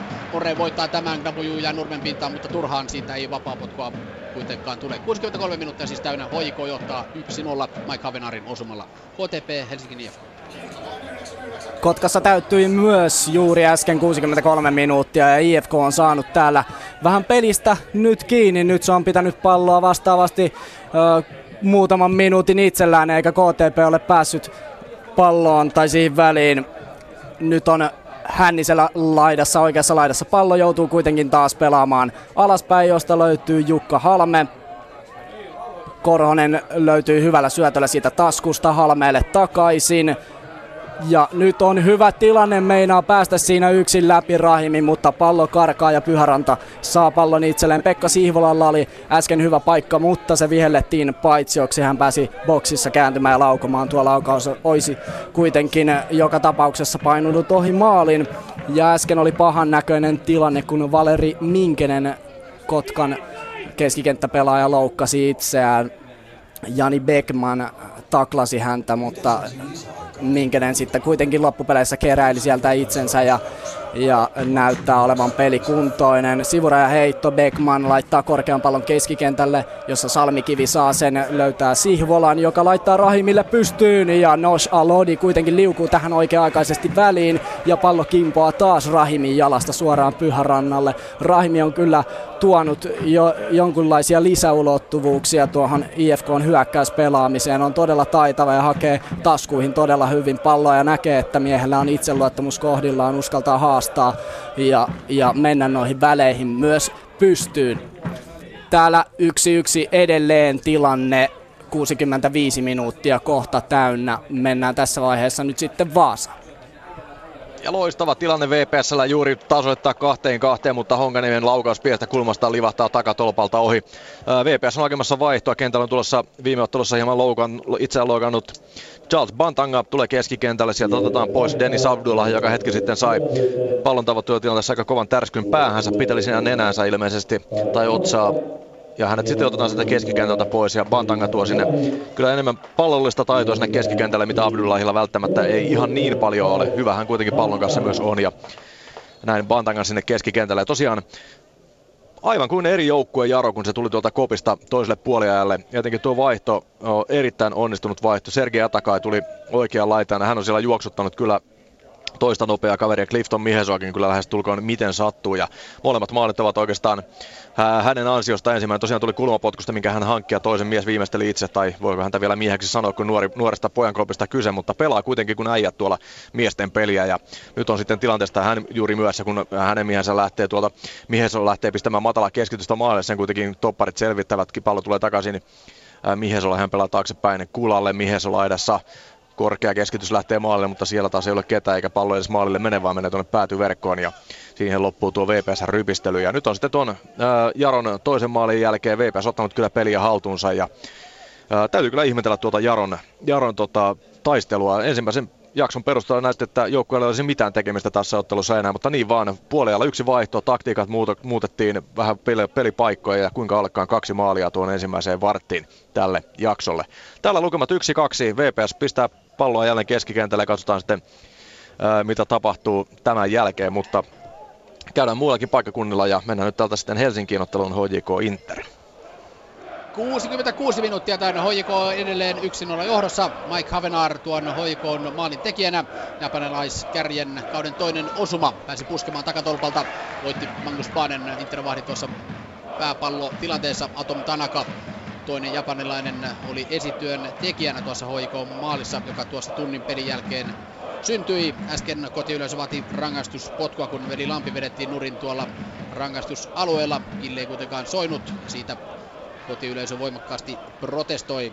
Mitä muuta tässä on tapahtunut, kerrotaan se, että Vincent Onovo, joka aikaisemmin Örlundin kanssa tuossa törmäili, otti keltaisen kortin, kun hän tönäisi Tanakan maahan pallon tavoittelun jälkeen. Kova siinä Schüller ensin Onovoa vähän ajeli ja sitten mies lämpeni tästä ja tönäisi Atom Tanakan nurmenpintaan ja siitä sitten varoitus hänelle tuli. Sorsa oikealla puolella antaa Savicille. Savicilla on nyt tilaa edetä, mutta vähän pitkäksi menee tuo syöttö. Ja näin ollen Interin Juuso Hämäläinen pelaa pallon aina Magnus Baanelle asti. Baane takaisin Hämäläiselle. Kahdella vähän siinä prässää, mutta aika löysästi ja näin Inter selvittää tämän tilanteen. Joo, jos jotain taktista muutosta Interistä nyt hakee, niin ehkä hi- hivenen Onovo nousee enemmän hyökkäyksiin mukaan tukemaan ja on jopa päättämässä niitä enemmän, että mutta kovan paikan edes Inter on kyllä, jos meinaa tämän tasoihin vielä saada, että HJK on aika fiksusti pel- pelannut pitämällä palloa puolustamalla. Nyt tulee kuitenkin Kanakuudis vasemmalta, keskitys tulee sinne takatolpalle ja sieltä tulee pääpallo, pallo pysyy edelleen kentällä. Deba Savic rangaistus kulmalla oikealla puolella, saa vedettyä pallon keskialueelle. Havenar suojaa hyvin palloa ja hänestä tässä on puhuttu, hän ei juuri ole näitä menettänyt näitä palloja, mutta nyt sitten joutuu rikkomaan ja näin Interille vapaa potku Kanakuudista. Havenar tuossa rikkoi ja samalla HIK on tekemässä seuraavan vaihdonsa. Rasmus Schüller kentältä pois uupuneen näköisenä ja kentälle sitten nuori lupaava keskikenttä pelaaja Obed Malolo. Joo, Schüller hiukan rupesi ilmeisesti pohkeita kramppaamaan tässä vähän aika sitten ja varoittua mennä varmasti sitten vaihto ihan järkevä ja Malolo on ottanut tällä kaudella ihan hyviä pelejä vyölle, että ihan perusteltu vaihto. Inter antaa tuon vapaapotkun lyhyenä ja Kanakudiselle jälleen pelataan. Roikkupallo lähtee sinne hoikoon maalia kohti, mutta Örlundilla ei siinä vaikeuksia ole tuota palloa napata näppeihinsä. Se oli muuten jälleen kerran ennen tätä keskitystä Kanakudisilta hieno keskitys tuonne takatolpalle ja siitä meinas päästä Inter tasoittamaan peli.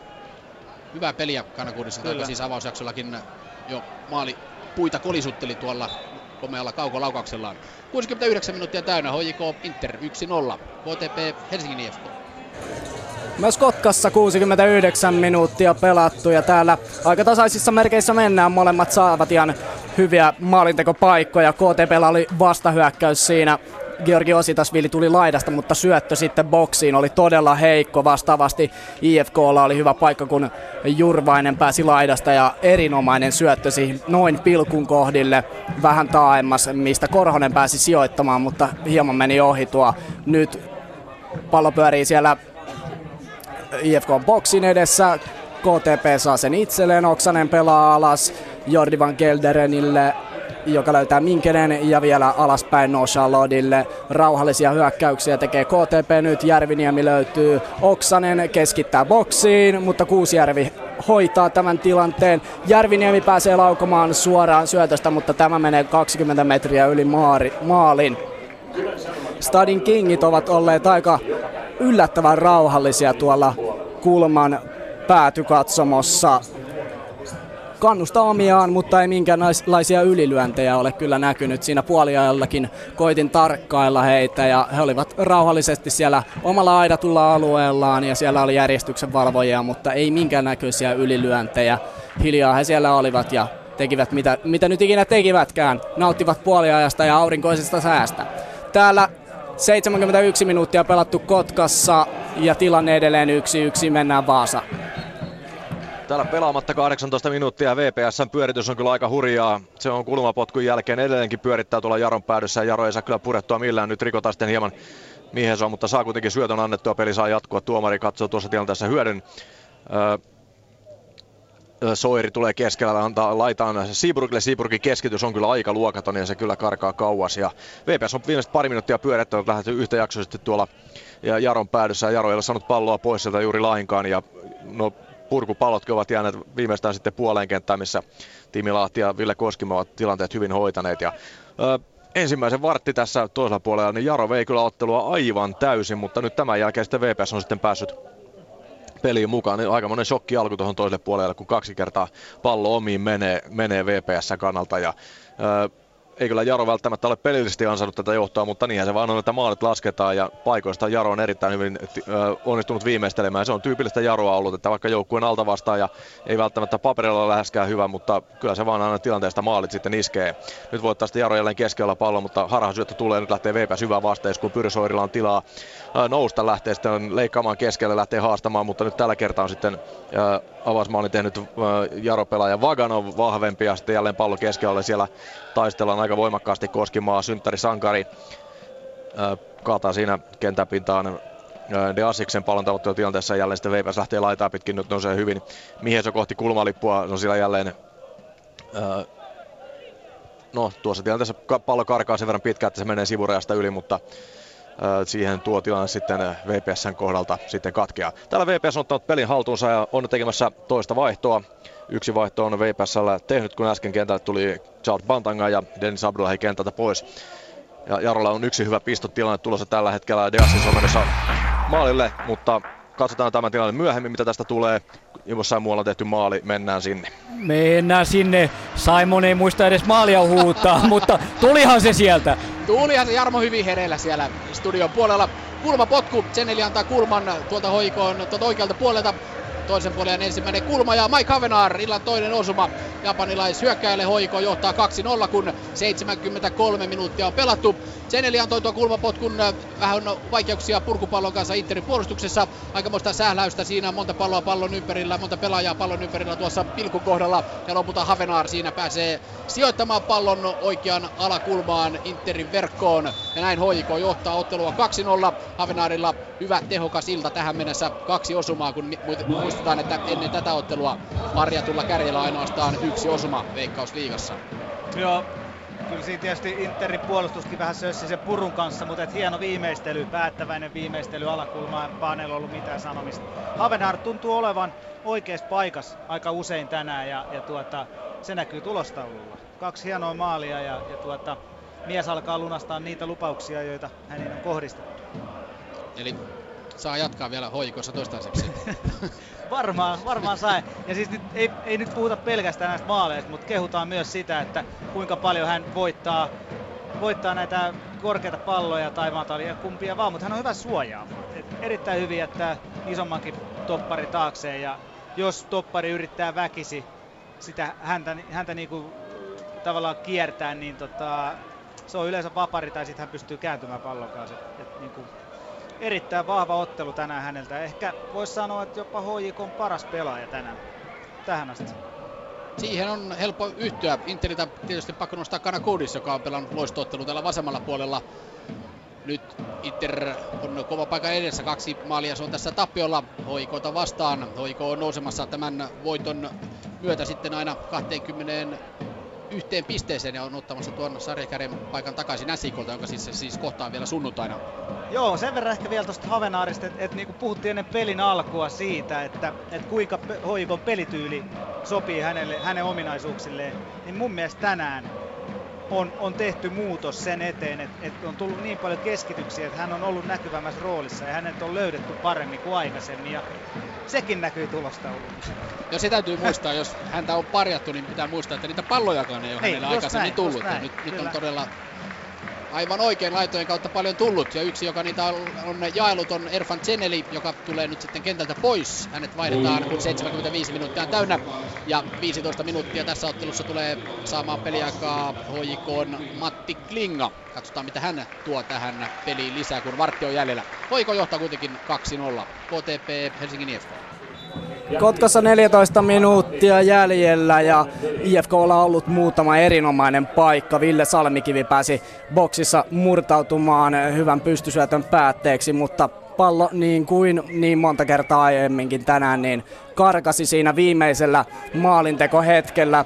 Ja Korhonen oli sitten vastaavasti kans yksin läpi ja koitti tarjoilla vielä Rahimille tyhjää maaliin, mutta Korhonen oli paitsi, jossa nyt Oksanen boksissa laukoo suoraan päin Jurvaista ja tämä menee sivuraja heitoksi. Minke, Minkesellä oli äsken tuossa keskialueella todella törkeä taklaus, taklasi äh, Salmikiveä sai tästä varoituksen. Nyt Järviniemi heittämään korkea heitto sinne boksiin, mutta se menee suoraan kaikkien läpi Johanssonille, joka ottaa rauhassa pallon haltuunsa ja katselee sy- syöttösuuntia siinä, laittaa pitkän, pitkän avauksen. Van Gelderen voittaa tämän pallon. Se tulee kuitenkin Korhoselle, joka jatkaa laitaan ylös nousseelle Hänniselle. Hänninen menee kohti boksia, pelaa taaksepäin Korhoselle, joka nostaa keskityksen boksiin. Pekka Sihvola hakee sen, kun se menee kaikkien läpi tuolta toiselta puolelta. Ja IFKlle sivuraja heitto, se pallo menee Grubarovicista yli rajan Rahimilla nyt pallo keskialueella kääntyy erinomaisesti, todella taitavasti, syöttää vielä Jurvaiselle, joka keskittää, mutta erinomaisesti Van Gelderen liukuu tähän väliin ja sivuraja heitto IFKlle. Täällä 13 minuuttia noin jäljellä Kotkassa. Mennään tässä vaiheessa sitten Vaasa. Ja VPSn pyöritys täällä jatkuu. Lukemat edelleen kuitenkin yksi, kaksi Jarolle tuon ensimmäisen vartin tältä toiselta puolelta. Jaro vei tätä ottelua ihan miten halusi ja teki kaksi maalia. Ja tämän takia sitten Jaro on tässä ottelussa nyt sitten pisteen syrjissä kiinni. VPS teki toisen vaihdon. Pyry Soiri tuli pois kentältä ja Lorenz Hertzi tilalle. Ja Hertzi tuo myös vauhtia tuonne laitaan ihan takuu varmasti. Ja myös Jaro teki kolmannen vaihtonsa kentältä. Tuli Kevin Larsson ja pois kentältä tuli Jani Virtanen. VPSllä yksi vaihto vielä käytettävissä. Jaro tehnyt kaikki kolme. Keskiöllä painitaan. Pallo jää kuitenkin Jarolle. Sitten lähtee purkupallo suoraan omaa pelaajaa päin siinä.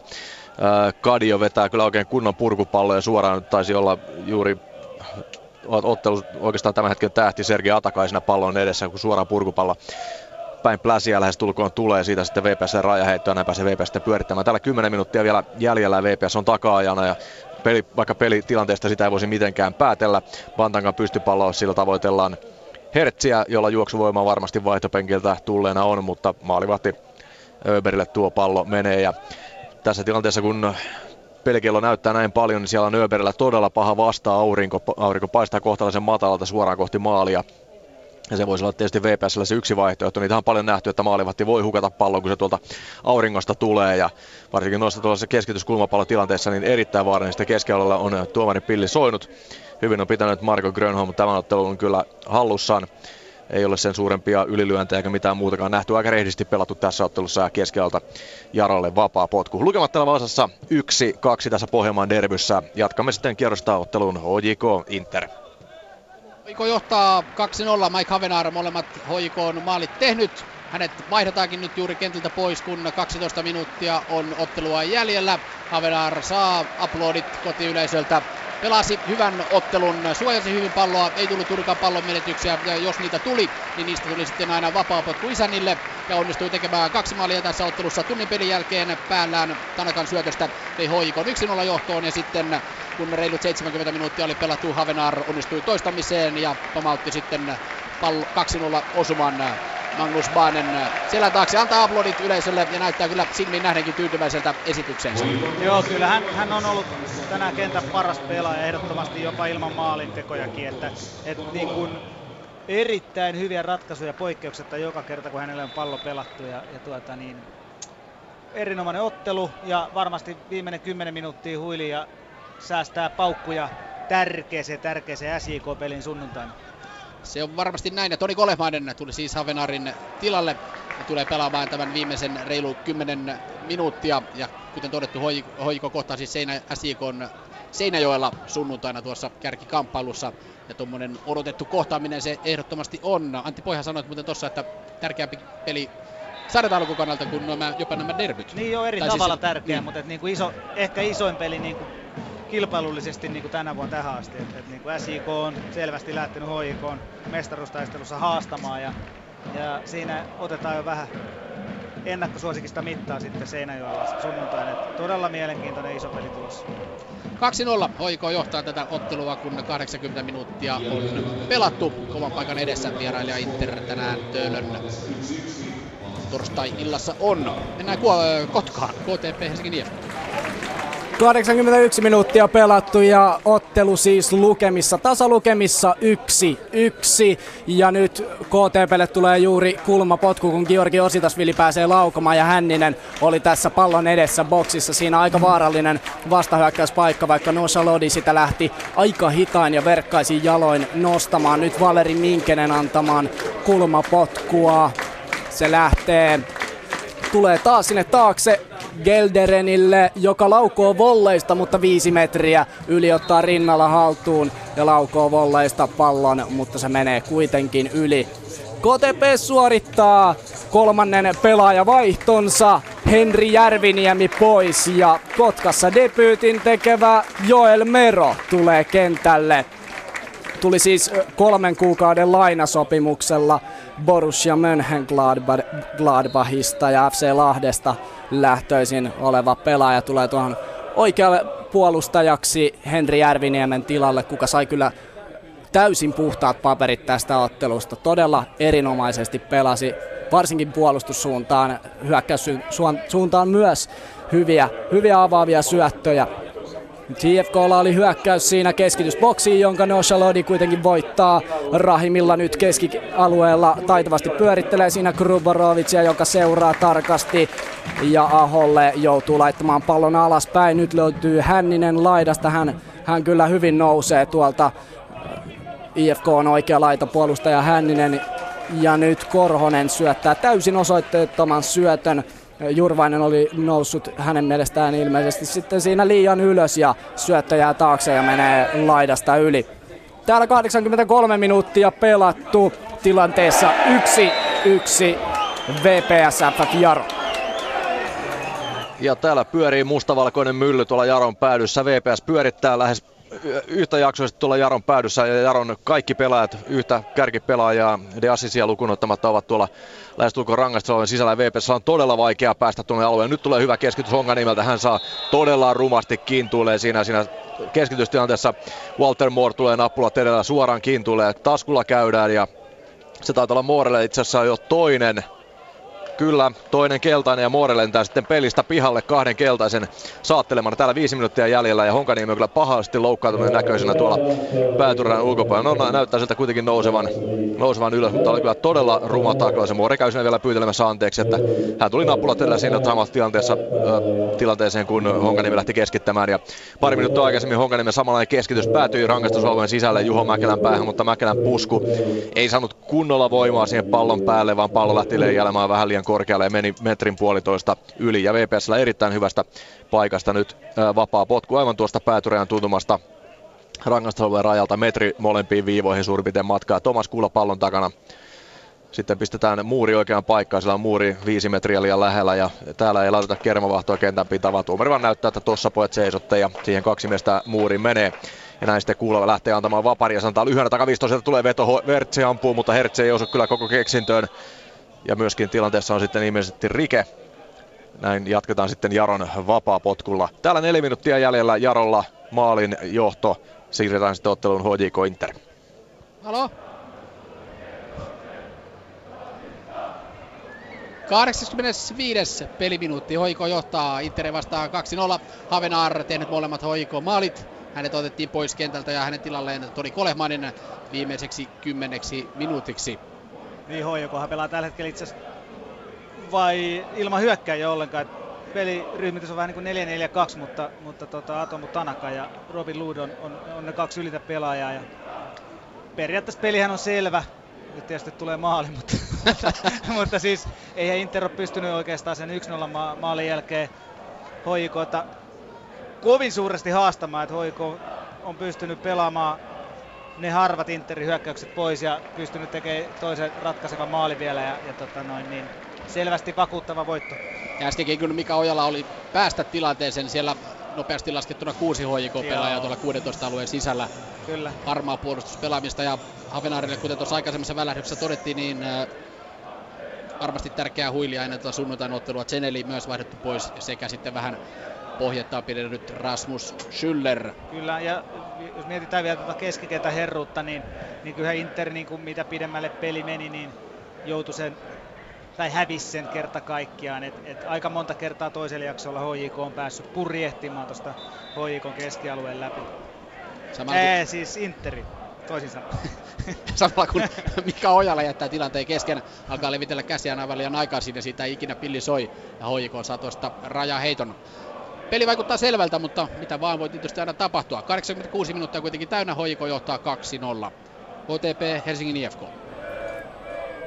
Kotkassa täyttymässä 87 peliminuuttia ja Jurvainen menee antamaan IFKn kulmapotkua. Se lähtee, tulee todella vaarallisena siihen etutolpalle, mutta Gruborovic voittaa sen ja nyt Lehtonen pääsee vastahyökkäykseen. Rahimi juoksee hänet kuitenkin kiinni. Lehtonen kääntää suuntaan ja joutuu pelaamaan alakertaan. Siellä on Heimonen, joka löytää laidasta Oksasen. Oksanen nostaa ei mene aivan Hännisen yli. Tämä nosto sinne oli Lehtonen juoksemassa linjan taakse ja Hänninen rauhoittaa Jukka Halmeelle siihen keskikentälle joka rauhoittaa aina Kuusjärvelle.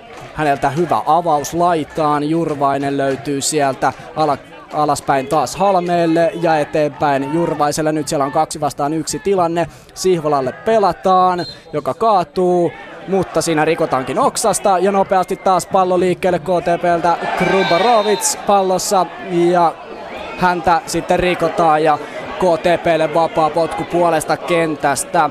Joel Mero oli heti kentälle tultuaan vaarallisesti siinä esillä. KTP vapaa potku oli ja hän ei aivan päässyt puskemaan hyvän keskityspalloon. Johansson oli siinä vahvempi ja toinen jatkotilanne tuli taas ja sama kaksinkamppailu kaksinkamppailu oli siinä, mutta Juhansson oli taas vahvempi. Nyt Rahimi kääntyy boksissa, erinomainen syöttö. Peltonen syöttää sinne ja täällä tulee maali. Jani Beckman siirtää vierailijat 1-2 johtoon. Erinomaisesti pelattu tilanne ja hän juoksee sinne Stadin Kingien syleilyyn. Erinomainen tilanne ja siitä maali siis IFKlle 88. peliminuutilla. 1-2 vierailijat siirtyvät johtoon. Oi oi oi. Rahimi kääntyy siinä boksin kulmalla erinomaisesti ja sieltä syöttö Öö, en muista kuka se oli, mutta sieltä vielä maalin eteen viitosen viivalle Backmanille, joka siirtää vierailijat siis 1-2 johtoon. Kotkassa 89 peliminuuttia täyttymässä. Täällä mennään otteluun VPS Jaro.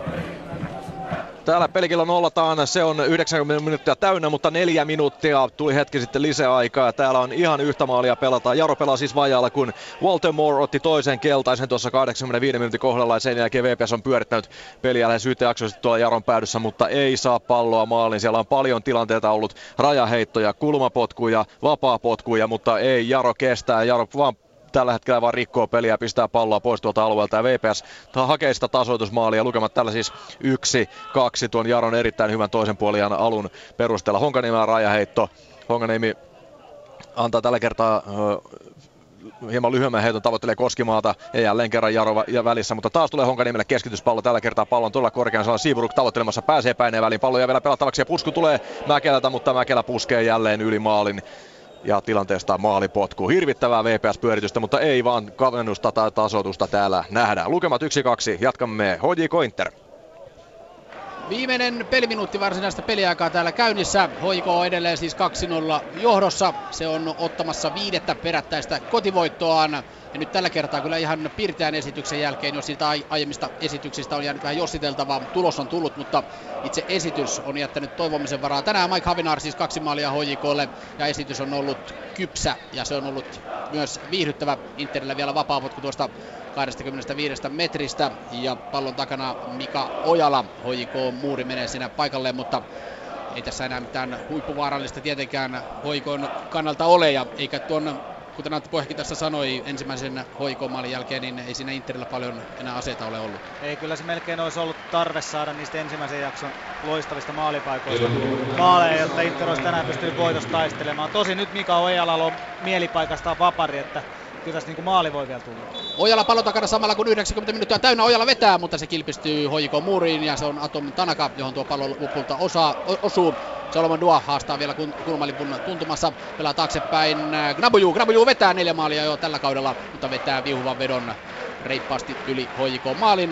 Ja sen tietää, että Örrundilla ei tässä vaiheessa mitään kiirettä tätä maalipotkua ole antaa, joten mennään eteenpäin, kun täällä varsinainen peliaika täynnä. Hoiko johtaa 2-0, mennään Kotkaan KTP Helsingin IFK.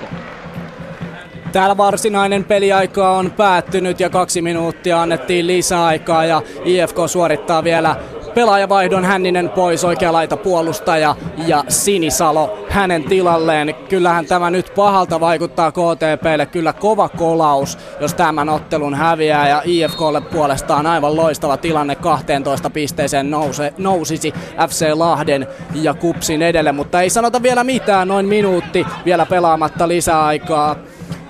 Rahimi koittaa kääntyä, mutta Joel Mero on tässä minun juuri edessäni edessä ja siitä sivuraja heitto IFKlle.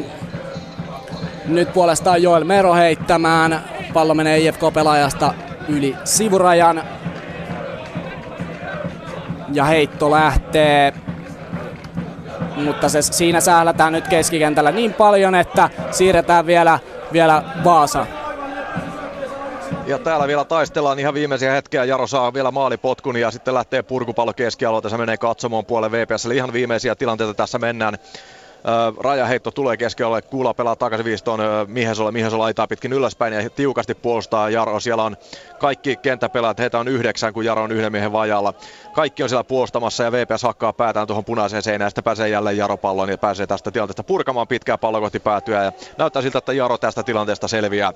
vielä on minuutti suurin piirtein lisäaikaa jäljellä. Jarolla pallo VPS kenttäpäädyssä ja pelaavat aikaa. Näin siellä Eremenko senior tuolla penkillä nostaa kädet pystyyn sen merkiksi, että pisteet ovat tulleet. Ja näin nyt viheltää ottelun tuomari Marko Grönholm ottelun päättyneeksi. Jaro vie pisteet Vaasasta. Sen hyvä 10 minuuttinen tuossa toisen puolen alussa ratkaisi ottelun lukemiin 1-2 ja näin pisteet äh, tuosta äh, derbystä Kasitieltä pohjoiseen Pietarsaareen. Näin täällä Vaasassa pelattu peli. Jatkamme sitten muualle, missä vielä pelataan HJK Inter. Lähdetään sieltä viimeisiä peliminuutteja tai sekunteja käynnissä tässä ottelussa. Varsinainen peliaika loppunut ajat sitten. Äsken oli Demba Savicilla, mutta loistava paikka viedä hoikoon. Jopa 3-0 johtoon pääsi Nokikäin Baanen kanssa. Yritti vetää Baanen jalkojen välistä palloa verkkoon, mutta Baane torjui hienosti jalkatorjunnalla tuon tilanteen. Ja täytyy sanoa, että Savicin ruuti on ollut tänään märkää. Loistavia paikkoja miehellä on ollut tänään pari kolmekin, mutta ei maalia tuossa Tämä peli on kuitenkin selvä, vaikka Interille vielä tulee kulmapotku. Hoiko siis 2-0 johdossa Mike Havenarin kahdella osumalla. Ja aivan oikealta puolelta tulee tuo kulmapotkutilanne ja nyt siellä on Nurmen pinnassa, onko se Veli Lampi vai kuka se on, mutta täällä nyt sitten kestää tämä tilanne. Käydään vielä Kotkassa KTP Helsingin IFK-ottelussa. Täällä on myös ottelu saatu päätökseen 1-2 vieras, vierasjoukkueen voittoon se päättyy ja IFK nousee tällä tuloksella sitten sarjassa kuudenneksi ohi Kupsin ja FC Lahden 12 pisteeseen tärkeä vierasvoitto, ei voi muuta sanoa. Ja sitten KTPlle vastaavasti karu, karu, karu tappio. Ja yksi kaksihan täällä siis päättyi. Siirretään vielä Helsinkiin, jos siellä jotain tapahtuu. Täällä tapahtuu vaikka mitä. Nyt on Interin oikean puolelta annettu kulma vedetty ja siitä hyvä tilanne vaarallisesti. Pallo pomppi sinne hoikoon maaliviivan tuntumassa. Nyt sitten vasemmalta puolelta kulma. Hoiko johtaa siis 2-0 lisäaikaa. Pelataan ja Mika Ojala menee tuonne pallon taakse. Ja antaa kierteisen pallon sinne hoikoon. Pilkun kohdalle loistavasti nousee siinä tilanteeseen Interin pelaajista Kaarinen anteeksi, Kana Kuudis puskee kuitenkin yli ja samalla tämä ottelu loppuu. Ja tämä ottelu loppuu hoikoon 2-0 voittoon. Otteluhahmo ehdottomasti hoikoon Mike Havenar, vain yksi maali tällä kaudella ennen tätä ottelua. Nyt teki hoikoon molemmat maalit tunnin pelin jälkeen Tanakan keskityksestä. Havenar puski yhteen nollaan ja sitten reilu vartti ennen loppua Havenar kulman jälkitilanteesta pääsi tökkäämään pallon oikeaan alakulmaan. Hoiko voittaa 2-0, ottaa viidennen kotivoittonsa putkeen ja samalla se nousee sarja kärkeen pinnan erolla ennen SJKta, joten sunnuntaina HJK ja SJK välisestä ottelusta siitä on luvassa ja tulossa todellinen herkkupala. Kyllä, kyllä. Kyllä tässä vähän jo sunnuntaita odottelee. Että siinä varmasti hieno ottelu tulossa ja isot panokset ja, ja tuota, taistelu jatkuu, näin voisi sanoa. Inter yritti tänään, tänään mun mielestä ihan, ihan kohtuullisen hyvin ja huolimatta siitä, että heillä puuttu paljon tärkeitä pelaajia, niin, niin urhoollisesti mun mielestä oli pelissä mukana, varsinkin eka jakso, mutta futiksessa ei oikein riitä. Että toisella jaksolla peli kääntyi selvästi HJKlle ja, ja, ja tavallaan niin kuin loppujen lopuksi väsytti Interi ja te, toisella jaksolla löytyi sen verran enemmän tilaa, että HJK pääsi avoimemmin hyökkäyksiin ja Havenar oli oikeassa paikassa ja keskitykset tippui oikeaan paikkaan ja toi toinen maali kulman jälkeen tietysti ratkaisi kaikessa, mutta siinäkin piti viimeistellä vielä hyvin, että sai pallon sisään. HJK oli parempi, 2-0 on varmaan aika, aika lähellä totuutta.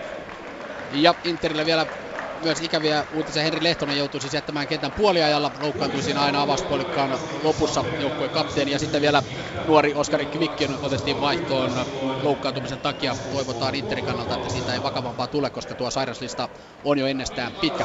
2-0 kuitenkin lopputulos tällä töölössä. No niin, kiitoksia Simolle sinne ja Simo lähtee hakemaan haastatteluita. Antti, olisitko ystävällinen ja jäisit vielä sinne? Onko mahdollista? Toki. Kiva. Toki, Kiitos. Tästä olen oikein mielissäni tänään. Eli kohta jatketaan, mutta otetaan tästä nuo vielä nuo lopputulokset. HJK Inter 2-0. KTP IFK 1-2 ja Vaasan palloseura Jaro 1-2. Sarjataulukkoa sieltä Helsingistä jo avattiinkin, eli HJK siirtyi kärkeen jälleen 21 pinnaa Seinäjoella, jalkapallokerholla 20. IFK Mariham 18 pinnaa, Inter Rovaniemen palloseura 15. Ja siihen sen jälkeen sitten kuudenneksi nousee tänään komean vierasvoiton ottanut IFK helsinkiläisjoukkue, sillä on 12 pinnaa.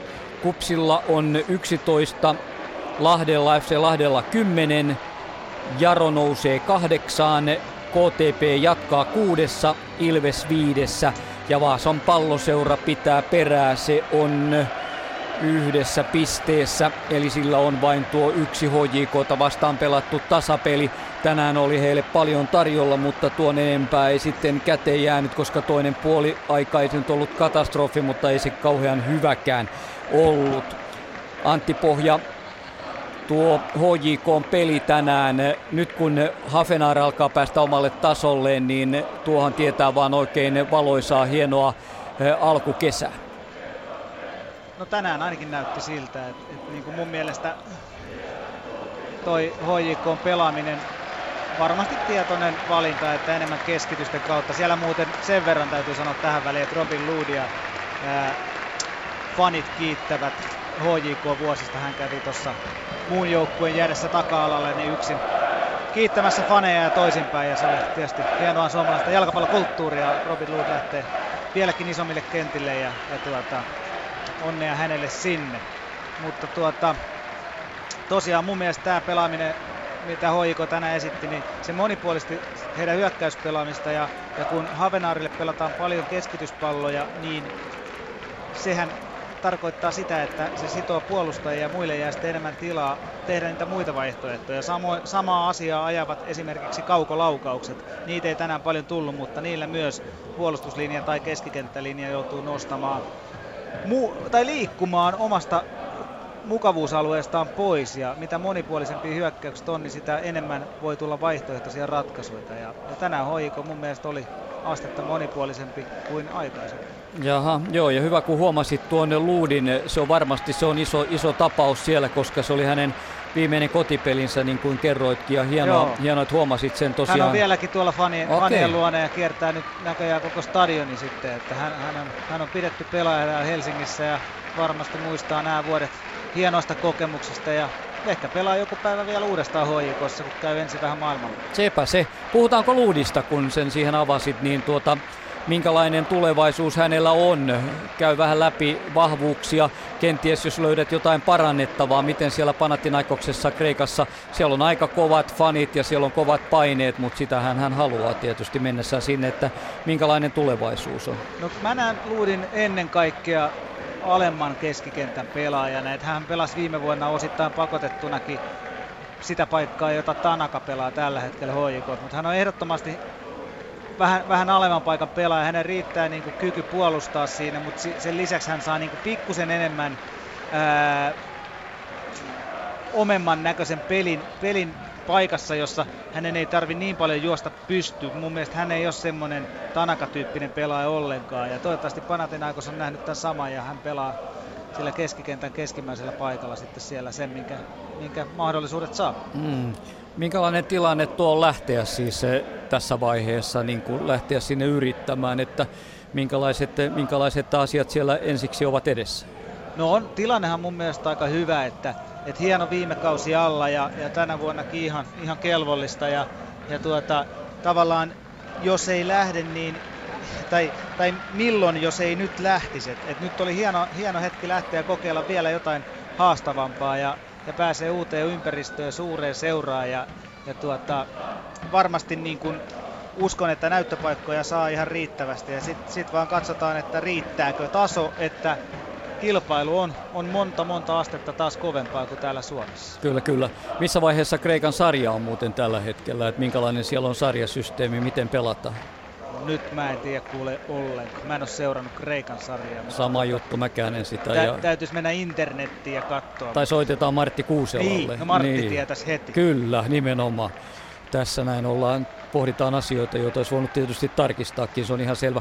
Miten muuten hei HJK peli nyt sitten tosiaan, niin kuin, tuleeko Kolehmainen siihen suoraan hänen paikalleen ja saako aina avauspaika, jos pysyy terveenä, että silläkö se on nyt paikattu sitten Luudi? No Kolehmainen tulee, sehän oli nopeaa reagointia hoikolta tietysti, että, että tiedettiin, että luut lähtee, niin Kolehmainen oli samana päivänä jo Helsinki-Vantaalla varmaan, että et, et näinhän se menee, mm. näin se menee niin kuin ideaalitapauksissa, että mm. et niin kuin pitää reagoida tämmöisiin lähtöihin. Ja, mutta täytyy muistaa, että esimerkiksi tänään kentälle tullut Malolo pystyy pelaamaan samoja pelipaikkoja. Et kyllä vaihtoehtoja on. Jopa Markus Heikkinen pystyy pelaamaan keskikentän pohjalla, mutta hänet on toppariksi kyllä nuijittu, peikkaisin aika tarkasti. Kyllä, kyllä, se on ihan, ihan totta. Ja HJK ajattelee, se reagoi nopeasti, vaikka heillä on kuitenkin jokaiselle pelipaikalle on niin kuin tavallaan kaksi pelaajaa, että siellä on iso, iso rinki, niin siitä huolimatta heti, heti tehtiin siirto uuteen. Kyllä joo, ja kyllä se niin kuin mun mielestä se on ainoa oikea tapa, jos, jos ajatellaan jo pelkästään niin kuin seuran uskottavuutta, että jos halutaan kilpailla eurooppalaisten hyvien joukkueiden kanssa, vaikka sanotaan, että Eurooppa-liigassa, niin, niin tuota, kyllä se vaatii sen, että, että lähtöihin reagoidaan välittömästi, ettei vaan mietitä, että no hyvä kun pääsi toinen ulkomaille, että, hmm. että katsellaan jossain vaiheessa, jos tarvitaan. Totta kai tarvitaan ja he teki sen mun mielestä esimerkillisesti ja, ja Kolehmainen on täällä. Kyllä, Kolehmainen on täällä. Miten helppo Veikkausliikasta on ponnistaa niin kuin maailmalle, että minkälaisia niin kuin tulevaisuuden kuvioita tuossa on? Sano viisi sellaista pelaajaa, jotka ehkä ovat sitten seuraavana jonossa. Jaha, Helppo heitä. Heitinkö? Yle Urheilun jalkapalloasiantuntija Antti Pohja, no, no anna siis, mennä. No mm. siis HJK nyt tulee tässä ensimmäisenä mieleen ja sieltä pelaajia, niin, niin tuota, Savits on ollut varmaan monta kertaa jo lähellä, lähellä tuota, jos hän pikkusen paremmalla prosentilla vielä viimeistelisi, niin ehkä vietäisikin jo. Sylleristä on puhuttu paljon, on ollut jonkun verran loukkaantumisia, mutta et kyllähän hänelläkin mahdollisuudet on, on mennä eteenpäin urallaan ja hän on niin kuin välillä tuntuu, että, että kaiken saanut Suomesta, että et, et voi olla, että hän on yksi, yksi lähtiöistä. Ja, ja ketä sitä muita nostelisi? Mitä, mitä sanot Sergei Atakai? Joo. Jaro, joo, 16 vuotta. Kyllä, kyllä. Homma Mä toimii. Katselen. Juuri haastatellaan tuossa, katso ruudun välityksellä, että tota, kyllä, miksei. Oli, oli tänäänkin, niin kun pääsi kentälle, niin oli hyvä, hyvä peli, mutta on niin nuori kuitenkin vielä 16. On, on, mutta sitten sit siinä tulee se, että, että 16-vuotias saattaa lähteä ulkomaille eri, e, eri hengessä kuin, kuin 23-vuotias. Että häneltä, häneltä voi vielä odottaa niin kuin suurtakin kehitysaskelta. Häntä voi ehkä jopa muuttaa pelaajana vielä. Että jos Robin Lood lähtee Panathinaikokseen, niin hän on jo tietyn tyyppinen pelaaja. Totta kai häntä voi hioa ja kehittää niin kuin kaikkia. Kaikkia meitä voi kehittää Kyllä. vielä vanhanakin. No niin. mutta, tuota, mutta et periaatteessa jos 16-vuotias lähtee, niin hän lähtee vielä niin kuin jollain tavalla nuorisopelaajan statuksella. Joo, totta. No mites Hambo ja mites Rovaniemen palloseura, löytyykö sieltä ketään ja Vahid Hamboa ja tuleeko tuollaisia niin ajatuksia? No Hambohan nostatti jo jonkunnäköistä kiinnostusta ilmeisesti ainakin Ruotsissa ja, ja, ja tuota, näin, mutta kyllä, kyllä vielä enemmän sitten pitää antaa näyttöjä mun mielestä, että, että selvästi menisi niin kuin vakiopelaajaksi johonkin eurooppalaiseen seuraan, että et, et niin kuin neljä maalia on hieno suoritus kauden alkuun, mutta, mutta, mutta ei se vielä nyt kaikkea kerro, että vielä muutama, muutama näyttö vaaditaan ennen kuin meidän listalle pääsee vai mitä? Kyllä, ilman muuta, juuri näin. niin. Se on totta. Entäs Rovaniemen palloseura? Löytyykö sieltä? Jaha, mm. no onhan siellä ehkä mm. vähän johdateltu kysymys. No, aika paljonkin, aika paljonkin kyllä.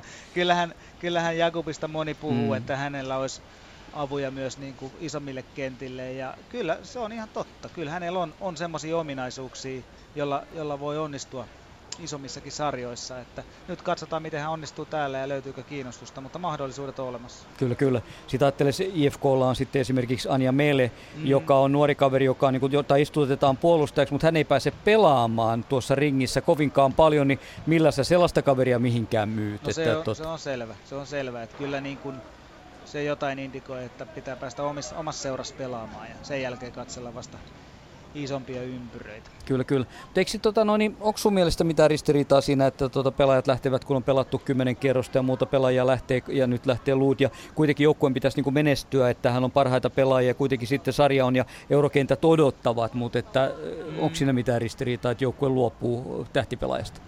No onhan siinä aina, kyllä se aina herättää kysymyksen, että, että mitä tavoitellaan ja, ja haetaanko jonkun näköinen taloudellinen pikavoitto vai, vai kestävämpää kehitystä seuran suhteen, mutta sitten sit aina täytyy muistaa sekin, että mikä on pelaajan, tietyn pelaajan niin kuin sopimustilanne, että jos se on vaikka katkolla vuoden lopussa, niin, mm. niin sehän on sitten järkevä ja ihan globaali tapa, että, että pelaaja sitten myydään viimeistään viimeisen kauden aikana, jotta siitä saadaan edes jonkunnäköinen siirtokorvaus. Ja näinhän tässäkin tapauksessa on käynyt, että oliko 300 000 euroa HJKlle ja, ja jonkunnäköinen prosentti mahdollisesti jatkosiirrosta. Että HJKhan tekee tässä myös tietysti liiketoimintaa.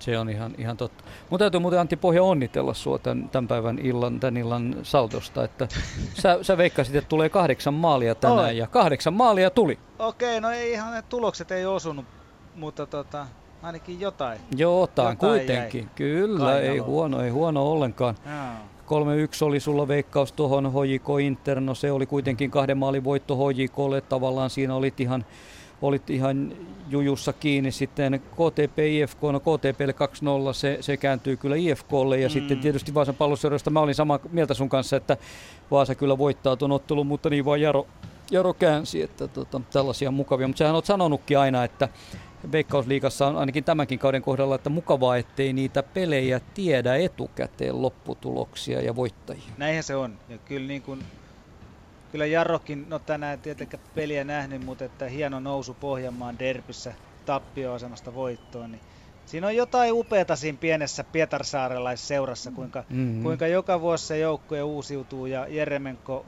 kasvattaa sen yhtenäisen porukan siitä ja opettaa pelaa jalkapalloa ja voittoja tulee ehkä tänäkin vuonna riittävästi, että sarjapaikka taas kerran säilyy. Et, et, et, niin nämä on hienoja tarinoita mun mielestä. Nämä on aivan mahtavia tarinoita, se on, se on todella hienoa ja se Jeremenko, niin se Jeremenkon tosiaan nuorten pelaajien kehittäminen ja rohkea nosto heitä kentälle ja luotto ja sitten tällaisia tänään oli. Ajattele, kaksi 16-vuotiaasta oli Jarolla toisella puolella, oli Sergei Jeremenko sitten poika ja sitten oli Atakaja.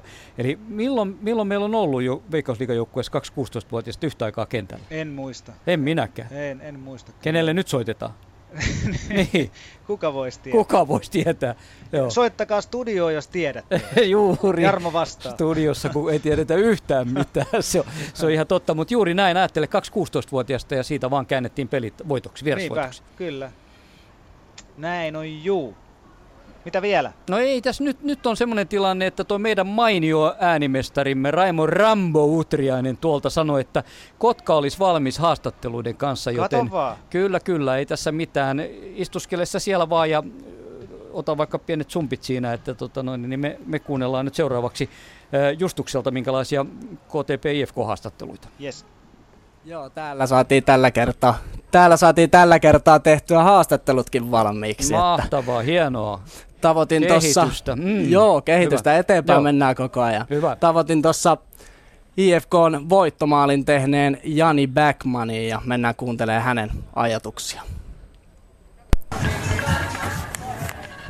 Jani Backman, onneksi olkoon voitosta. Minkälaiset on päällimmäiset fiilikset nyt voitetun ottelun jälkeen? No kiitoksia, totta kai loistavat ja taas jälleen kerran tullaan lopussa tota noin, ohi, niin kyllähän se maistuu ja mahtavat käydä ryöstöretkeä täällä Kotkassa. Itse teit ton voittomaalin, niin kuinka tärkeäksi maaliksi nostat tämän? No, äh, tota noin, niin kuitenkin kolme pistettä saadaan siitä ja Kotka vaikea paikka. Että kyllä se on kiva saada oirista, mutta tärkeää se on, niin kuin, että joukkue tulee kolme pistettä, että se on niin kuin mun pääpointti tässä näin, että nyt jatkuu työntekoa ja sitten kupsi kohde. Teillä on nyt viimeisen neljä ottelua, te olette tehnyt kymmenen maalia, sitä ennen vain kolme. Mistä tämä johtuu, että tämä on nyt kääntynyt? No pienet asiat on alkanut loksahtaa kohilleen ja, ja sitä kautta onnistumisia tullut ja sitten itseottamus kasvanut. että se on ihan normaali jatkumo ja tästä on nyt sitten hyvä jatkaa eteenpäin. Kiitos. Kiitos. Siinä siis Jani Backmanin mietteitä ottelun jälkeen ja oli kyllä silmin nähden tyytyväinen voittoon ja tuohon voittomaaliin ja niin oli myös koko IFK-joukkue. Ja sitten sieltä löytyi vastaavasti KTP kotijoukkueen leiristä Juho Lehtonen. Juha Lehtonen, KTP, minkälaiset on nyt päällimmäiset fiilikset hävityn ottelun, kotiottelun jälkeen? No ei ole tietenkään, tietenkään hyvät. Että tuliko sitten 85 jälkeen se voittomaali, että ei oikein saatu sitten sen jälkeen mitään kunnon puristus aikaiseksi. Aika huonot fiilikset on. Teit kuitenkin maalin sun sadannessa juhlaottelussa. Oliko tämä kuinka tärkeää sulla? No oli se totta kai, että tämän kauden eka maali ja sadas ottelu, niin on se hieno, hieno tota, tällä jälkikäteen, että sadas, sadas ottelu ja maali, niin voitto jäi vaan uupuu. Että kyllä se, ei voi myöntää, että ei olisi hieno, mutta vähän jäi silti huono maku. Sanoit tuossa, että teillä on tällä hetkellä aika paljon loukkaantumisia ja se vaikuttaa, niin kuinka paljon se oikeasti nyt sitten vaikuttaa teidän pelaamiseen? No, vaikuttaa se totta kai nyt sen, sen verran, että tota, ei päästä kierrättämään niin paljon, niin paljon tota, avauskokoonpanoja, että pelejä tulee tiuhaan tahtiin, niin tulee aika kova kuormitus kuitenkin yksittäisillä pelaajilla. Teillä on nyt neljän ottelun ta, voitoton putki. Miten, miten tämä saadaan nyt käännettyä tämä juna? No kyllä se siitä lähtee, että tota, oma pää täytyy pitää puhtaan. Et, et jos päästään kaksi, kaksi maalia, niin silloin aika harvoin voittaa ottelua. Siitä se lähtee. Siinä siis Juho Lehtonen, joka oli vastaavasti sitten, ei ollut kovin tyytyväinen tämän päivän suoritukseen, että sanoi tuossa ennen haastattelua, että että IFK kyllä oli vahvempi siinä keskialueella ja, ja sai enemmän pyöriteltyä palloa, vaikka minun silmiini se meni aika, aika, aika tasavertoisesti ja, ja totesi tosiaan, että loukkaantumiset vaikuttavat tällä hetkellä todella paljon, että heiltähän puuttuu tärkeä hyökkäävä pelaaja Samuli Kaivonurmi, sen lisäksi vielä Sasha Anttilainen, Aleksi Tarvonen ja Mulvanin kuntoon. Tällä hetkellä nyt sitten arvoitus oli kuitenkin tänään avauksessa ja pelikielossa oli sitten tänään Felipe Aspegre ja Juuso Salonen. Siinä sitä listaa on. Voiko just sanoa, että IFK otti ansaitun voiton? Kyllä voi. Voi sanoa, että IFK otti ansaitun voiton, että aika tasaisissa merkeissä, että vaihteli tosi paljon se, että kumpi hallitsi palloa ja kumpi sai paikkoja, että molemmilla oli sellaisia hyviä vaiheita, mutta sitten kun mentiin loppua kohden, niin se viimeinen 15 minuuttia, niin kyllä helsinkiläiset oli, oli siinä parempi ja ansaitsi sitten siinä loppuhetkillä sen voittomaali. Kiitoksia sinulle. Kiitos näistä. Ja saman tien sitten lisätään listaa Vaasa, sillä Pasi on sieltä jo napannut haastattelut Vaasan pallossa jaro jälkeen, jonka Jaro vei siis vierasvoiton 2-1. Pasi, minkälaisia mietteitä, ajatuksia siellä? No enemmän tuossa, anteeksi on hieman hengästynyt, tuolla joutu kentällä juoksemaan pelaajien perässä, että sai haastatteluta, nimittäin mediaakin täällä on ollut todella paljon paikalla. Ja... Mm, arvaa sen. No sulla kunto kestää. Kyllä kestää, hyvä, kyllä hyvä, kestää, että hyvä. on treenattu koko kesä taas talvi. Loistava. Joo, tosiaan niin VPSn puolella kirottiin noita menetettyjä, menetettyjä omia maalipaikkoja, sitten pari virhettä, mitä tuli omassa päässä, niin Jaro rankasi, että oikeastaan pari paikkaa, mitä Jaro sai, niin molemmista maalit tuli ja näillä mailla sitten tosiaan Jaro pisteet, pisteet tuonne vei ja juttelin tuossa ottelun ratkaa sen Sergei Atakain kanssa ja hän hieman huonolla Suomella erittäin tyylikkästi kyllä selosti, että hän on erittäin tyytyväinen koko joukkueen panokseen ja kuunnellaan sitten mitä pojilla on sanottavaa, eli sieltä Jaron supervaihtopelaaja nuori Sergei Atakai ja sitten VPSn kapteeni Ville Koskimaa, niin kuunnellaan mitä pojilla on sitten sanottavaa. Niin, Sergei Takai. Jaro haki pisteet Vaasasta lukemin 1-2. Siinä tulit kentälle puoliajalla ja välittömästi teidän peli muuttui paremmaksi. Oliko pukuhuoneessa mitään puhetta, mitä pitää tehdä toisin? Ää, siis Jere antoi mulle ohjaa, että, mun pitää tehdä sama kuin viime peli HFK vasta. Se sanoi mulle, että oot hyvä yksi vasta yksi. Ohjaa niitä, laita pallo keskitys, tehdään lopun asti sama kuin viime peli. Ja mä tein kaikki mitä mä osaan. Mä oon tosi tyytyväinen kaikista pelaajista tehty hyvää työtä tänään. haki pistokotiin. Mä oon ylpeä kaikista. Toivotaankin jatkaa samalla sunnuntakin me saa pistokotiin. Nyt on aika hyvä fiilis koko joukko, kun me ollaan hävitty noin palopeliputke. Mä oon tosi tyytyväinen koko joukkoista tänään. Ensimmäinen 15 minuuttia, kun olit kentällä, hankit kulmapotkumista, tuli maali, teit itse toisen maalin. Miltä se tuntui tehdä se toinen maali? Mm, oli tosi hyvä. Tuli. Mä olin tosi ylpeä tästä maalikin tänään.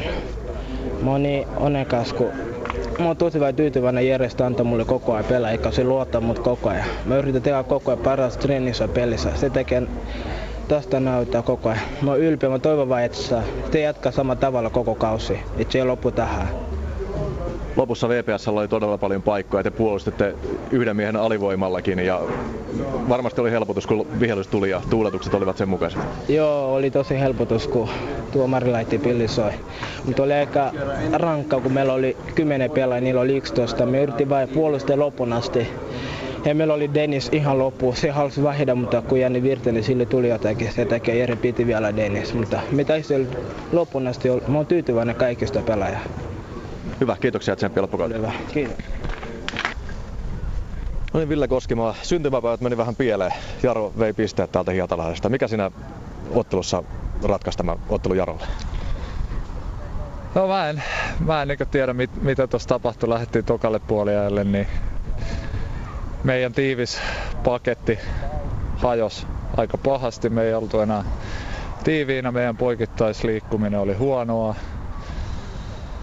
jätettiin tyhjiä alueita Jarolle ihan turhaa, että ne pääs hyökkäämään. Ja no ei ne siinä paikkoja nyt niin hirveästi saanut, mutta iski, iski niistä mitä sai. Ja jälleen huono erikoistilanne puolustamista, että synttärit meni aika, aika pilalle. Niin näitä erikoistilanne virheitä on VPS tullut aika paljon. Niitä valmentaja Huttunenkin on kironnut, että niitä tulee aivan liikaa. Pelihan tänään oli muuten VPS hallintaista yhtä mustaa 10 minuuttista lukuun ottamatta. Että onko niistä puhuttu hirveän paljon sitä erikoistilanne virheistä? No kyllä niistä on puhuttu ihan älyttömästi, mutta ei se puhuminen auta. Että kyllä siellä pitää tehdä hommat siellä kentällä. Että se on ihan sama kuinka, niistä pu- kuinka paljon niistä puhutaan, jos ei niitä hommia tehdä siellä kentällä. Että kyllä niistä puhutaan koko ajan. Nyt on vielä yksi ottelu viikonloppuna ja sitten on hieman, hieman rauhallisempi ottelutahti. Rupeako tämä otteluiden määrä näkymään jaloissa? No kyllä se nyt tietenkin tuntuu, että ei nyt mikään fressit jalat kieltämättä ole, että ne on raskaita kenttiä nämä kevätkentät, mutta se on kaikille sama, että ei, ei sen piikkiin voi mitään laittaa. Ainakin VPSn peli on viimeisessä parissa ottelussa parantunut huomattavasti, ainakin hyökkäyspäässä on, on ruvennut olemaan paljon enemmän eloa, mutta ei se nyt tässä tilanteessa varmaan paljon lohduta. No ei se hirveästi lohduta, että tuntuu, että niinkö melkein joka matsi, että ei vastustajalla ole paikkoja paljon yhtään ja sitten ne iskee tyyliin joka paikasta, mitä niillä on ja me vielä vähän niin itse aiheutetaan ne paikat niille, mitä ne saa, että aika erikoisen tuntusta, että en muista, koska olisi ollut näin. No, mutta kausi on vielä pitkä ja paljon aikaa vielä nostaa sijoitusta ja varmasti näillä pelillä sijoitus varmaan tulee nousemaankin. No joo, totta kai, että kausi on pitkä, mutta tietenkin niitä pisteitä pitää saada, että aina ei voi vaan eh, sanoa, että kausi on pitkä ja pelejä on paljon, että pisteet pitää kerätä, että muut, muut saa pisteitä koko ajan, niin meidänkin pitäisi ottaa niitä pisteitä. Niin, nehän on pisteet sama-arvoisia riippumatta siitä, missä vaiheessa kautta ne ottaa. Niin, se on ihan totta, että kyllä niitä kovaa pitäisi ottaa. Että No varmasti, näin odotellaan ja ei muuta kuin tsemppi loppukauteen ja hyvää syntymäpäivää, vaikka nyt kentällä turpaan tulikin. Joo, kiitoksia. Kiitoksia Pasille sinne. Tosiaan Vaasan palloseuralla vaan on vain yksi piste ja se ei ole paljon se. Muut ovat karkumatkalla, no Ilves siinä sitten Hollilla viidessä pinnassa ja KTP kuudessa. Noin siis Vaasan palloseuran järottelun jälkipelit. Ja nyt, mitä sanoo Simon HJK Interpelin jälkitunnelmat? No niin, Havenar saatiin lopuksi haastatteluun ja tässä kuunnellaanko miehen miettiä tämmöiselle ralli, ralli Englannilla. Anna tulla vaan.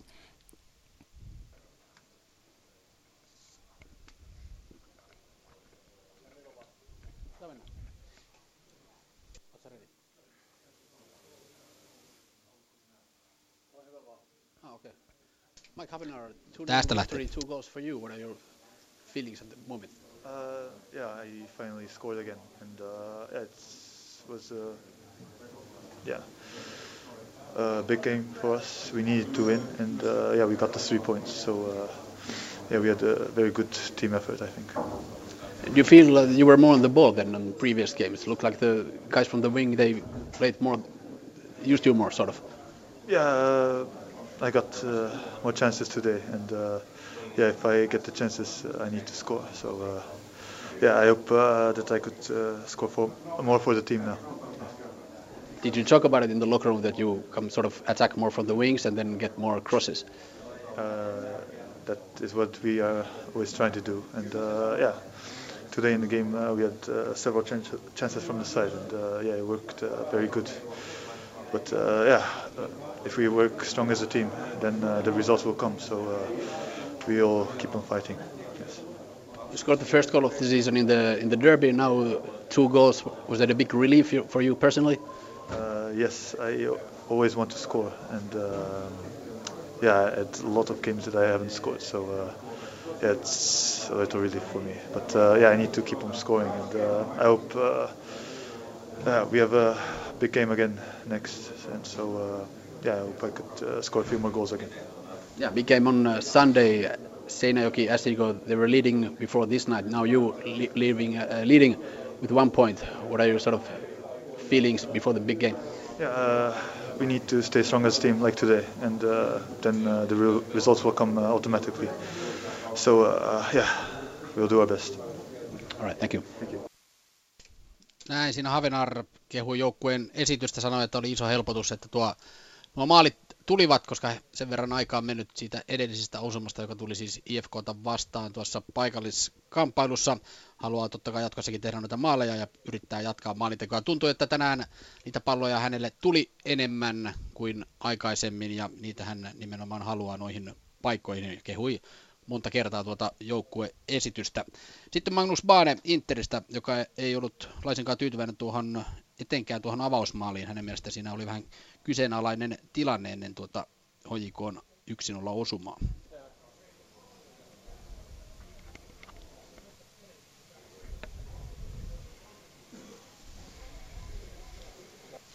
Nolla kaksi tappio tuli tänään, mutta näytti ainakin avausjaksossa silleen, että peli oli tasainen. Teilläkin oli paikkoja naurata se peli. Minkälainen sun päällimmäinen tunne on tällä hetkellä?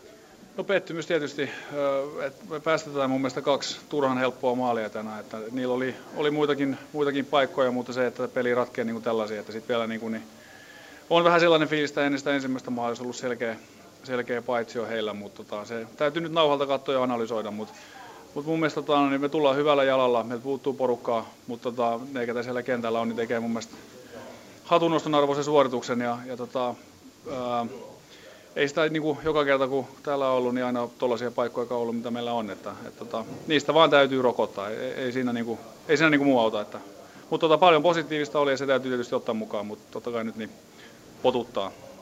Jos käydään vähän niin takaisin läpi, mitä siinä esimerkiksi ensimmäinen maali, sehän tuli aivan sinne takatolpalle, Havenar pääsi kuitenkin korkeammalle, kerro vähän omin silmin, mitä siinä tapahtui. No tota, mun mielestä alun perin se vaikutti ihan vaarattomalta tilanteelta, että sieltä lähti se, se, se keskitys sinne, sinne taakse ja, ja tota, ää, loppujen lopuksi niin huomasin, että mä olinkin ihan yksi siellä sitten sitä vastaan, että, et, tota, et en mä siinä vaiheessa enää tiennyt, että ketä siellä, ketä siellä selustassa on, että luulin, että siellä nyt joku varmaan on painimassa sen karhun kanssa, mutta tota, sitten yhtäkkiä kun on, on siellä ja lyömässä siihen palloon, niin, niin siellä on, hän on jo niin kuin melkein maalin sisällä puskemassa sitä sisään, että, et, tota, et mun mielestä täysin, täysin harmiton tilanne ja täysin estettävissä ole maali. Ää, sitten se toinen, niin, niin tota, ää, siinä pallo jäi pomppimaan siihen meidän boksiin ja se on sitten jo enemmän maalintekijän maali, että et, tota, hän ei, ei lähde täysillä vetelemään, vaan, vaan sijoittaa sen kylmästi syöttää niin sanotusti pallon maaliin. No, mutta muuten erityisesti se ensimmäinen jakso, teilläkin oli tosiaan ne tilanteet Njokuilla ja sitten oli hieno Kanakudesin kaukoveto, niin ekat 10 minuuttia näytti aika kiire hyökkäillä saada sitä palloa yli, ylös, mutta sitten ehkä vähän rauhoitutte ja lähdette sieltä laitojen kautta pelaamaan. Näitkö siinä tämmöistä taktista muutosta? No joo, kyllä se, oli ehkä vähän aavistuksen varovaista siinä alussa, että, että kesti, kesti hetken ennen kuin, niin herättiin ja ruvettiin tajumaan, että mitä, mitä täällä pitäisi nyt tehdä. Ja, ja mun mielestä ensimmäinen puoli oli meiltä kokonaisuudessaan ihan, ihan hyvä. Että, että toki niin, niin heilläkin oli paikassa, että oli viimeinen tilanne, oli tolpassa ja, ja sitten oli Havenaarilla taisi olla paikka heti siinä alussa minuutin jälkeen, vähän semmoinen sekava, sekava tilanne, mutta, mutta tota, kokonaisuudessaan niin piirteä esitys meiltä ensimmäinen puoli aika ja, ja tota, sitä, sitä me lähdettiin ylläpitämään toisella puolella myöskin, mutta tota, nyt niin kuin, ei se ihan putkeen mennyt. Okei, selvä. Kiitos. Kiitos. Näin. Olisi vielä Lehkosuotakin pikkusen, jos meillä aikaa on. On, jos ei enää torpataan Antti, Antti siitä, että ei oteta enää Antilta mitään, niin anna, anna tulla, anna tulla vaan. No niin. Antti on mielessä. So- sori, vaan. sori Antti, joo, Ei kävi näin. Juuri, anna tulla vaan. Laitetaan, laitetaan. Joo, kiva.